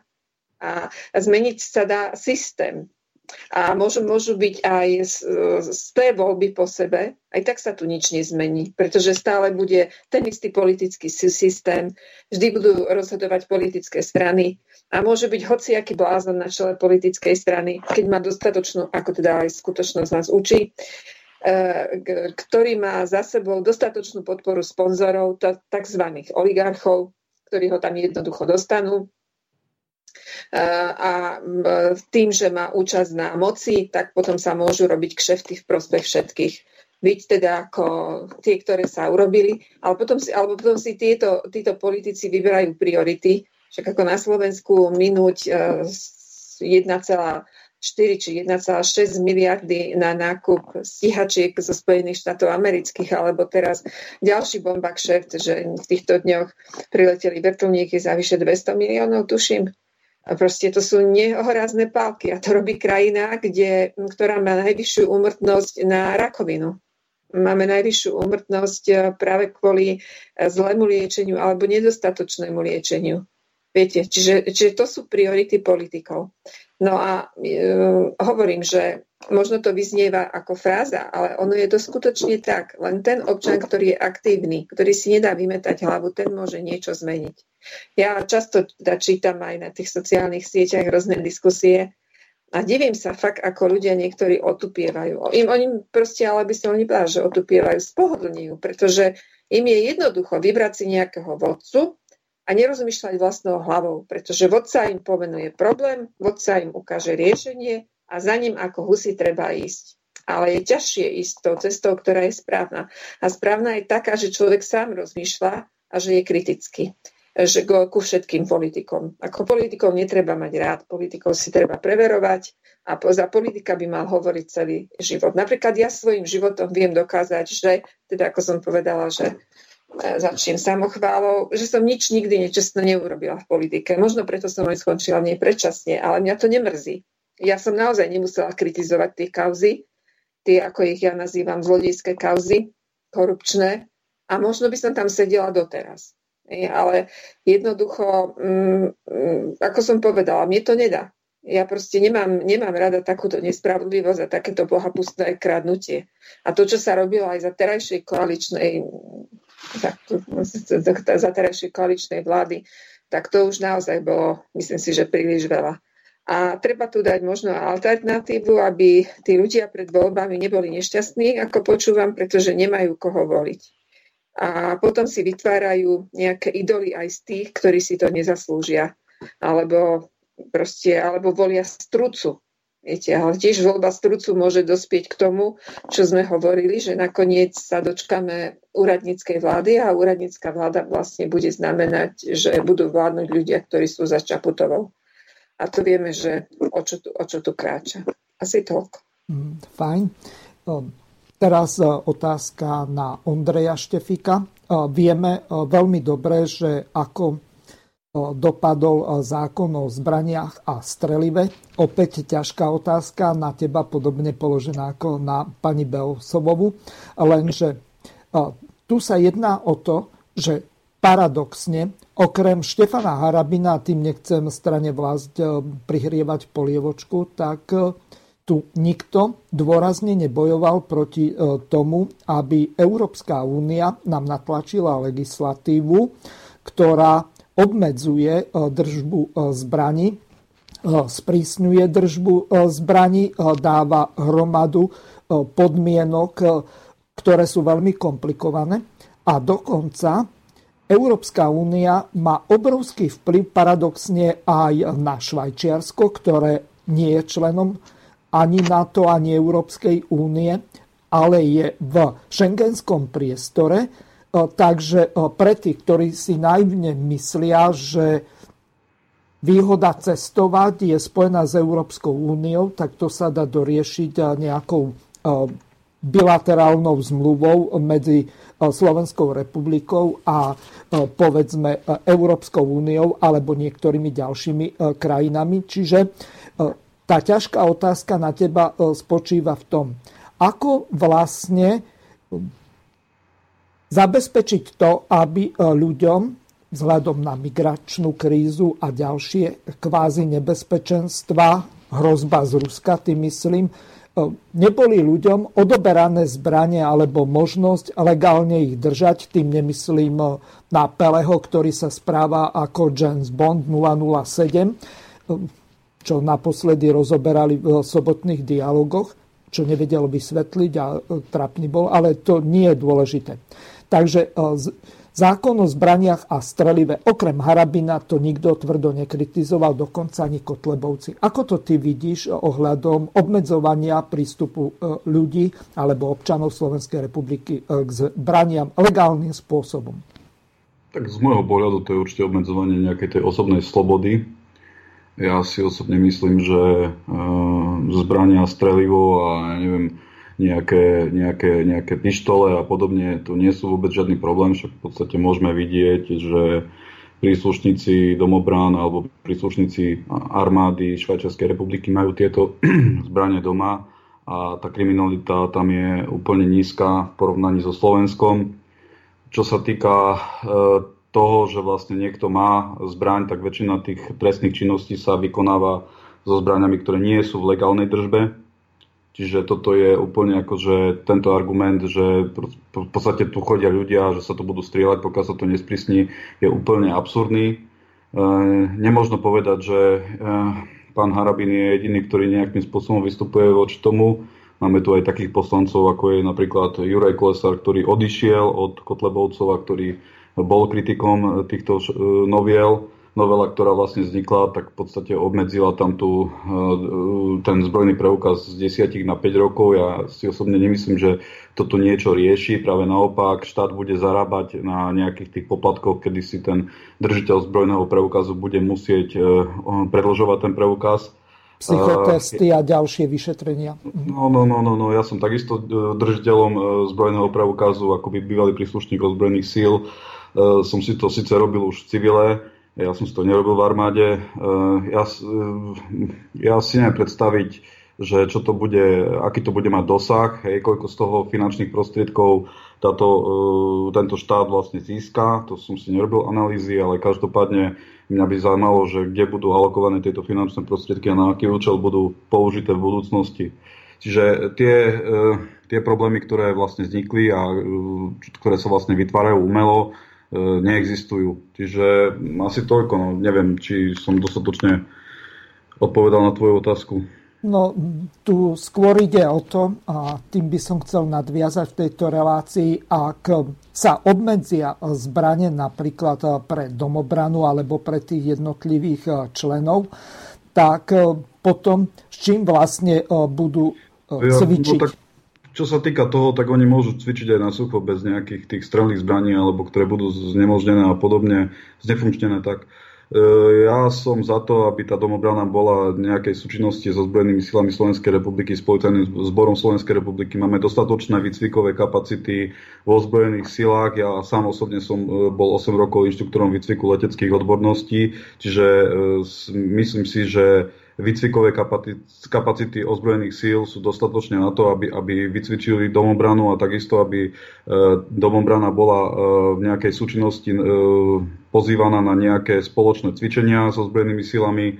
Čo sa týka nejakej výstroje, munície a podobne, výzbroje, tak taktiež si myslím, že domobrana by mala byť tá zložka, bezpečnosti štátu, ktorá by chodila spoločne na strelby s ozbrojenými silami Slovenskej republiky, policajným zborom Slovenskej republiky. E, tieto zbraňové e, zbranie by mohli byť uložené v, podmi- v skladoch ozbrojených síl a ak by bolo nejaké spoločné cvičenie alebo ak by bola nejaká strelecká príprava, strelec, strelecký výcvik týchto, tejto domobrany, tak e, by sa im tá, táto, tieto zbranie vydali a sa samozrejme munícia a mohli by kľudne strieľať a cvičiť. Toto, čo, e, čo, čo sa deje a že sa niekto tu bojí e, nejakých tých dobrovoľníkov, tak to je akože úplne absurdné.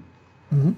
Rovnaká otázka, Michal, na teba. Za týchto okolností, čo vlastne e, sa dá robiť? Ak vám obmedzia prístup k zbraniam a strelive, e, tak e, nejaký výcvik na sucho alebo po prípade s nejakými vzduchovkami, tak to je možné robiť len povedzme na úrovni tých základných škôl?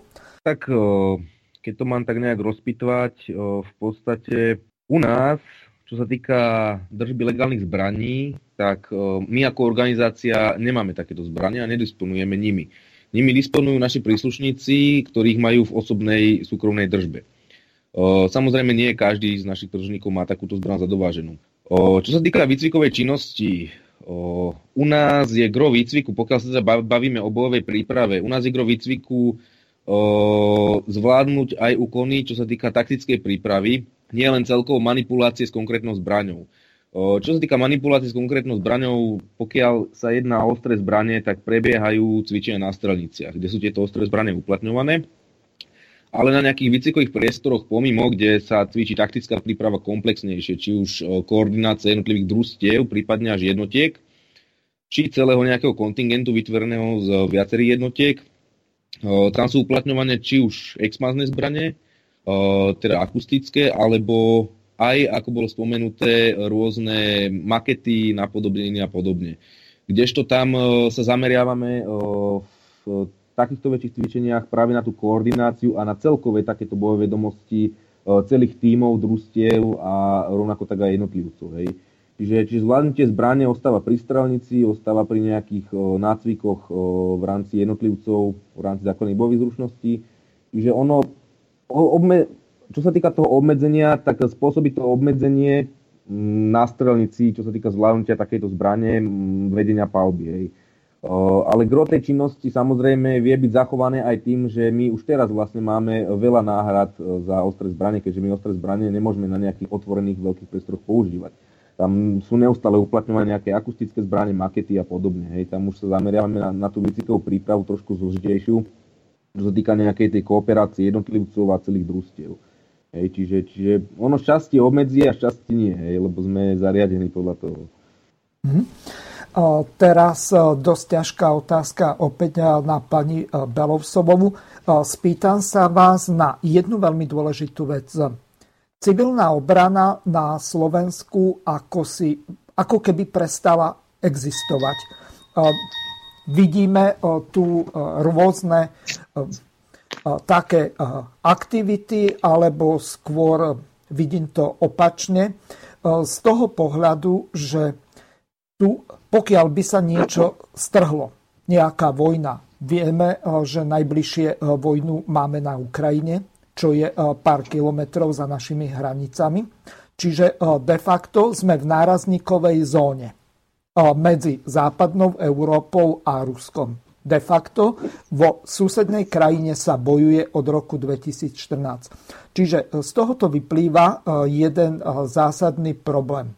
A ten spočíva v tom, že kedysi, čo sme mali sklady civilnej obrany, tak to už je dávno pase. To znamená, ak by sa stala nejaká situácia taká, že by bol nejaký hoc aj teroristický útok e, u nás, tak e, my nevieme sa brániť, nevieme, kde e, vlastne nájsť tie sklady, ak vôbec nejaké existujú. A čo za takýchto okolností robiť, keď vláda Slovenskej republiky, ozbrojené síly Slovenskej republiky a samozrejme po prípade aj policia na toto nemá žiaden vplyv a ani sa to v podstate neorganizuje takým spôsobom, že by sa nejaké cvičenia civilnej obrany riešili alebo robili, organizovali. Mm, a vy sa pýtate mňa, čo s tým? A áno, z toho dôvodu ako bývalej političky. No, v prvom rade, akože ja nie som v politike už uh, 9, 9 rokov, ak, sa, ak si dobre počítam, no 9 rok.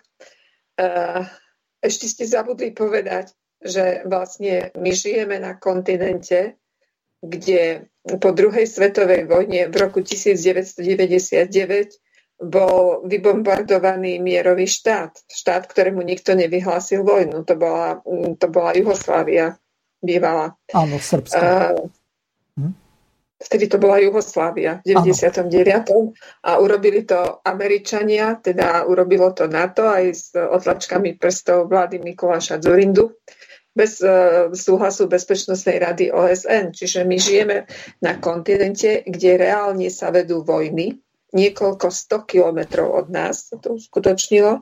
Žijeme na kontinente, kde uh, sú časté teroristické, teda hlavne v tej západnej časti, uh, teroristické útoky. A niekto z tých liberálnych politikov dokonca povedal, že si na to musíme zvykať. Neviem, ako sa dá na to zvykať a e, plus tento kontinent je e, nepriateľský alebo, alebo je súčasťou paktu NATO, ktoré sa podiela, e, ktoré sa, ktorého člen, teda ďalšie Spojené štáty americké, sústavne zvyšuje napätie a zakladá také ohne nepokojov a vojen na Blízkom východe. Blízky východ je od nás naozaj veľmi blízko, čo sa týka zbraní, čo sa týka napríklad nejakých teroristických odvied. Sú tu veľmi zaujímavé strategické ciele aj na území Slovenska. Predsa máme elektrárne, máme atomové elektrárne a tak ďalej. Máme priehrady, ktoré... A, ak by sa stalo to, čo ste hovorili, tak mm-hmm. jednoducho sklady CO, tam tie veci už neviem, či vôbec existujú, určite boli rozpredané a neviem ako. Existujú štátne hmotné rezervy, ale v súčasnom stave uh, úrovne korupcie si myslím, že by tie štátne hmotné rezervy nikoho nezachránili. No jednoducho tu vypukne obrovský chaos, myslím si. A že, že ľudia sa ani nebudú mať kde zachraňovať, pretože jednoducho sa to nebude dať. A v celej Európe sa to nebude dať. A to nechcem tu teraz akože púšťať nejaké hrôzy v závere relácie, ale myslím si, že je to vec, na ktorou by sa ma- vážne mali zamýšľať teda e, politici, ktorí môžu tieto veci zmeniť. Lebo nežijeme v stave a nežijeme vlastne v, vo svete, ktorý je pokojný. Veď sa pozrite, čo sa robí aj teraz na uliciach Paríža. Už dlhodobo. Tie nepokoje, ktoré už prerastajú do, do, do všeobecných zmetkov a podobne. Žijeme v takom svete. A politické elity v jednotlivých štátoch sa sústredujú na riešenie samých seba, lebo keď počujete v predvoľnej kampani rozprávať tých našich politikov, tak naozaj je to jedno zúfalstvo z čoho si majú ľudia vyberať. Nie z čoho vyberať. Možno to chce naozaj úplne proste začať budovať tento štát e, na novo, ja som to povedala aj slovenským brancom na 8. výročí, začať budovať ten nový štát, štát na novo, inštitúcie, proste e, vymazať odtiaľ všetko rodinkárstvo, všetky tie ruka rukumie a podobne a e, začať reparovať tento štát, urobiť z neho naozaj nový štát, ktorý bude funkčný.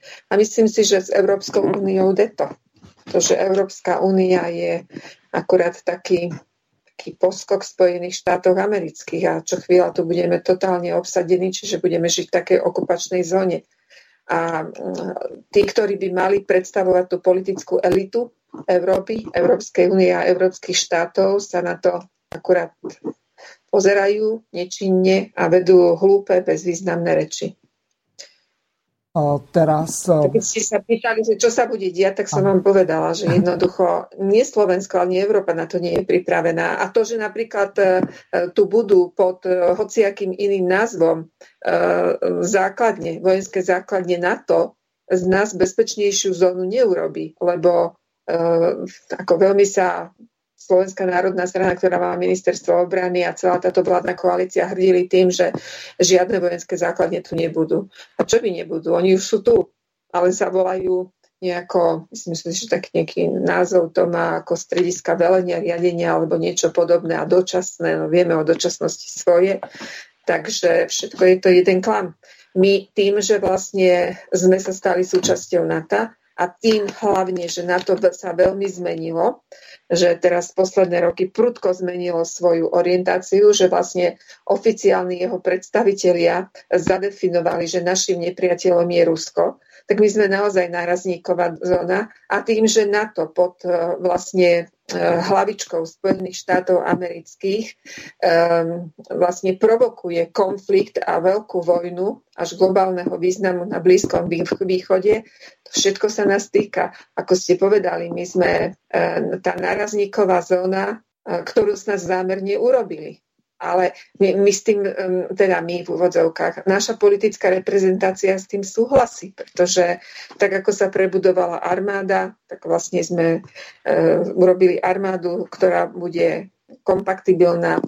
My venujeme veľké peniaze do zbrojenia, na jednej strane napríklad e, kapitán Danko deklaruje až vlezlosť voči Ruskej federácii, teda ja som rusofil, ale čo je veľa, to je moc. E, a na druhej strane všetci jeho poslanci do nohy hlasujú za vyslanie vojsk e, slovenské, teda slovenských vojakov k hraniciam Ruska. A čo tam idú? Akože sa učiť častušky? Veď oni tam idú vojensky provokovať.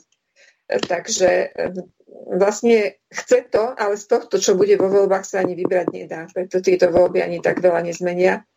Môžu skôr situáciu ešte zhoršiť. Chce to prebudovať celý ten systém. Aby tam boli politici, ktorí budú tú mm, službu brať naozaj ako službu národu a budú sa zaoberať nie tým, že kde čo ukradnúť a kde, kde spáchať aký kšeft dobrý a potom odísť, ale jednoducho ľudia, ktorí vedia, že proste každý človek na tejto zemi niečo po sebe zanechá. No a čo, čo zanechajú takí nenažratí korupčníci, povedzte mi. Akurát len, len zlo, ktoré robili aj celý život. Chce to jednoducho výmenu. Nie len generačnú, ale hlavne hodnotovú výmenu e, politikov. Politikov, ktorí nebudú proste jedno hovoriť a druhé robiť. Do konca relácie už máme len necelých 10 minút a teraz by som vám všetkým trom položil otázku a skúste si rozdeliť ten čas nejako tak rovnomerne a zároveň sa aj rozlúčiť s našimi poslucháčmi. Vieme veľmi dobre, že deň D bude 29. ale nie februára, ale marca 2024 tento deň uplynie 20 rokov od vtedy, ako e, Slovenská republika vstúpila do NATO a tie ratifikačné listiny boli uložené e, v tom trezore vo vláde e, Spojených štátov amerických, kde sa vlastne ukladajú tieto listiny, podobne ako zbierka zákonov alebo niečo také. Skrátka, odvtedy sme riadnym právoplatným členom a po 20 rokoch v zmysle článku 13 Washingtonskej zmluvy e, máme právo ukončiť členstvo. Otázka teraz e, veľmi ťažká je, za predpokladu, že by sa občania Slovenskej republiky rozhodli, že ukončia členstvo v NATO, tak v tom prípade, aká existuje alternatíva? A teraz začnem od Ondreja Štefíka. No, čo sa týka toho ukončenia v NATO, tak veľmi rýchlo, keďže je malý čas, tak ja by som chcel iba toľko, že mm, Slovenská republika si musí povedať, že ako, akým, akým spôsobom pôjde, koľko chce vynakladať finančných prostriedkov na, na, na obranu. Vieme, že máme v podstate kozmický priestor je mm, schválený ako nejaké, nejaké to boisko Čiže musíme sa pozerať na to uh, aj z tejto perspektívy, čiže nejaký, nejaký vesmír, máme tu nejak, nejak, nejakú vzdušnú obranu, PVO, obyvateľstvo a tak ďalej a tak ďalej. Čiže strašne veľa finančných prostriedkov. Vieme, koľko vynakladajú jednotlivé uh, štáty, ktoré sú neutrálne na, na obranu, majú oveľa silnejšiu ekonomiku na, e, čiže dávajú troj až štvornásobne viac ako, ako Slo, Slo, Slovensko a majú pritom vybudovanú infraštruktúru. Na Slovensku infraštruktúra vojenská vybudovaná nie, lebo v podstate e, kasárne sú zdecimované, rozpredané alebo za korunu dané mesto a podobne. E, zároveň nemáme tu objekty civilnej ochrany, civilná ochrana sa vôbec nejakým spôsobom neorganizuje, čiže toto všetko treba vybudovať toto, toto nás bude strať neskutočne veľa financií. S tým musia rátať, ak by si občania vybrali, že chcú byť neutrálni. A čo sa týka nejakých tých iných možností, ako je na to, tak vieme, že sa tu buduje nejaká európska armáda, o tom sa iba vlastne rozpráva. Doteraz vlastne nevieme, e, že ako to bude, čo to bude a opäť koľko to bude stať slovenských e, daňových poplatníkov. Slovenských áno, daňových poplatníkov. A samozrejme máme tu aj ten šangajský pakt, ktorý, e, tu si zase treba povedať, že z geovojenského, geopolitického hľadiska Slovensko nesúsedí so žiadnym štátom, ktorý by bol v tomto pakte. Čiže toto sú všetko východiska a mne je ťažko sa teraz nejakým spôsobom vyjadrovať, lebo nemám tu pred sebou finančné analýzy a toto, o týchto veciach, ak sa rozhodneme ísť tou, ktorou cestou, musia v podstate byť občania oboznámení, aby vedeli, že čo ich čaká, keď si zvolia uh, vystúpenie z NATO, keď si zvolia čo je neutralitu alebo nejakú tú európsku armádu a tak ďalej a tak ďalej. Ináč veľmi sa to teraz v poslednej dobe skloňuje v tých politických diskusiách, čiže uh, k niečomu z môjho pohľadu sa určite bude dochádzať v najbližšie obdobie. Čiže určite si uvedomujú, že blíži sa termín, kedy môžeme vystúpiť z NATO. Dobre, rovnaká otázka pre Michala Felinga je neutralita reálna podľa toho, čo Ondrej povedal, keď nás to bude stať dvoj, troj alebo štvornásobne viac ako e, členstvo v NATO?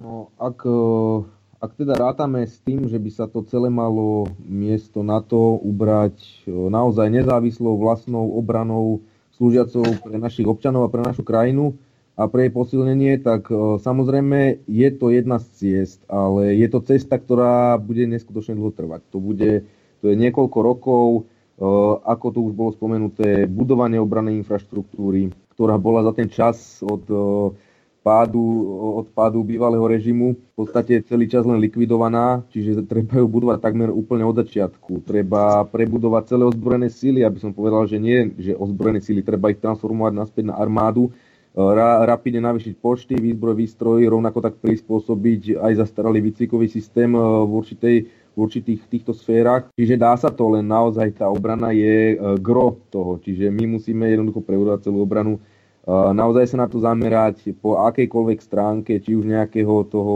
zabezpečenia našich vojakov po tej, po, po tej životnej úrovni, až cez nejaké, nejaké to vystrojenie jednotlivcov, vystrojenie jednotiek, vystrojenie celej, celé, celého tohoto aparátu. Čiže dá sa, ale samozrejme bude to, bude to veľké, bude to úsilie, veľa financií a samozrejme veľa, veľa zmien, ktoré nebudú otázkou e, jednej vládnej dekady. Čiže, čiže hej.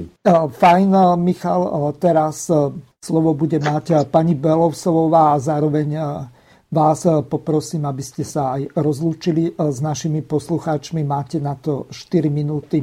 Je neutralita riešením a má zmysel vystupovať z NATO vzhľadom k tomu, že vidíme, čo sa udialo napríklad v Bagdáde, kde bol zabitý americkými štátnymi teroristami popredný predstaviteľ Iránu, generál Qasim treba, Sulejmani. Treba jednoducho povedať, že o čom je ďalšie členstvo v NATO.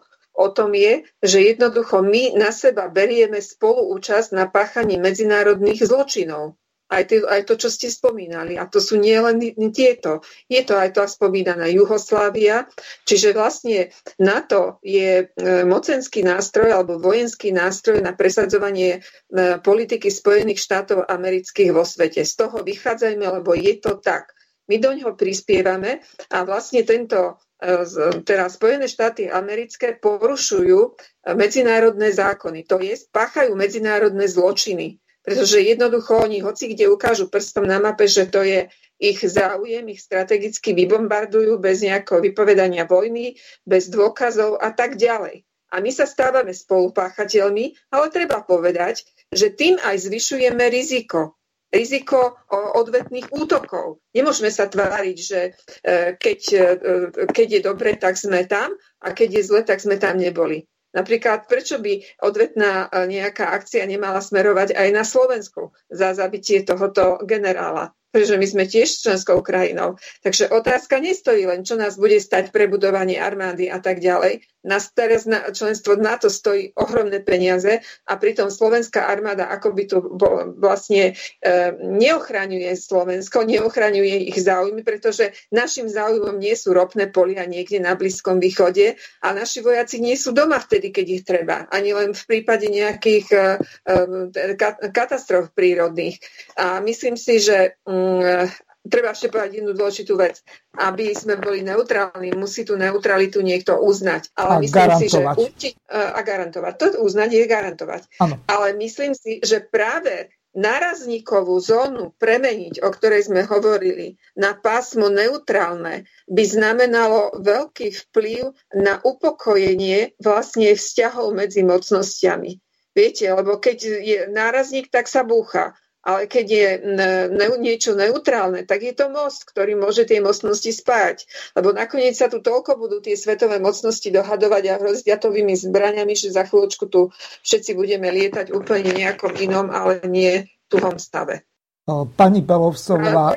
Všetko, teda ako ste povedali, chcela by som sa rozlúčiť s poslucháčmi a poďakovať im za trpezlivosť. Ďakujem vám veľmi pekne. Budem sa tešiť na toho 28. januára na reláciu politické rozhovory s doktorkou Anou Belovsovou. Teraz Michal, rozlúč sa s našimi poslucháčmi a po ňom Ondrej. Tak rovnako tak, ďakujem za vašu pozornosť. Pekný zvyšok dňa a treba si uvedomiť hlavne to, že naša spoločnosť nestuje na voľbách, ale hlavne na činoch. A keď si to situácia vyžaduje, tak naozaj treba konať, pretože na tom je to celé postavené. Nielen na nejakom papieri, na nejakej politickej strane, ale hlavne na činoch jednotlivcov a činoch celej spoločnosti našej. Ďakujem ti veľmi pekne. Ondrej, záverečné slova. Ja by som takisto chcel poďakovať za pozornosť e, poslucháčom Rádia Slobodného vysielača a prajem príjemný podvečer. Ja sa s vami lúčim. Zajtra bude relácia politické rozhovory s Vilianom Kučarovským, takže pozývam vás ju počúvať. Prajem vám pekný večer pri ďalších reláciách Slobodného vysielača. Do počutia. Vysielací čas dnešnej relácie veľmi rýchlo uplynul, tak sa s vami zo štúdia Banska Bystrica Juh lúči moderátor a zúkar Miroslav Hazucha, ktorý vás touto reláciou sprevádzal. Vážené poslucháčky a poslucháči, budeme veľmi radi, ak nám zachováte nielen priazeň, ale ak nám aj napíšete vaše podnety a návrhy na zlepšenie relácie lebo bez spätnej väzby nebudeme vedieť relácie zlepšovať, za čo vám vopred veľmi pekne ďakujem. Do počutia. Táto relácia vznikla za podpory dobrovoľných príspevkov našich poslucháčov. I ty sa k ním môžeš pridať. Viac informácií nájdeš na www.slobodnyvysielac.sk Ďakujeme.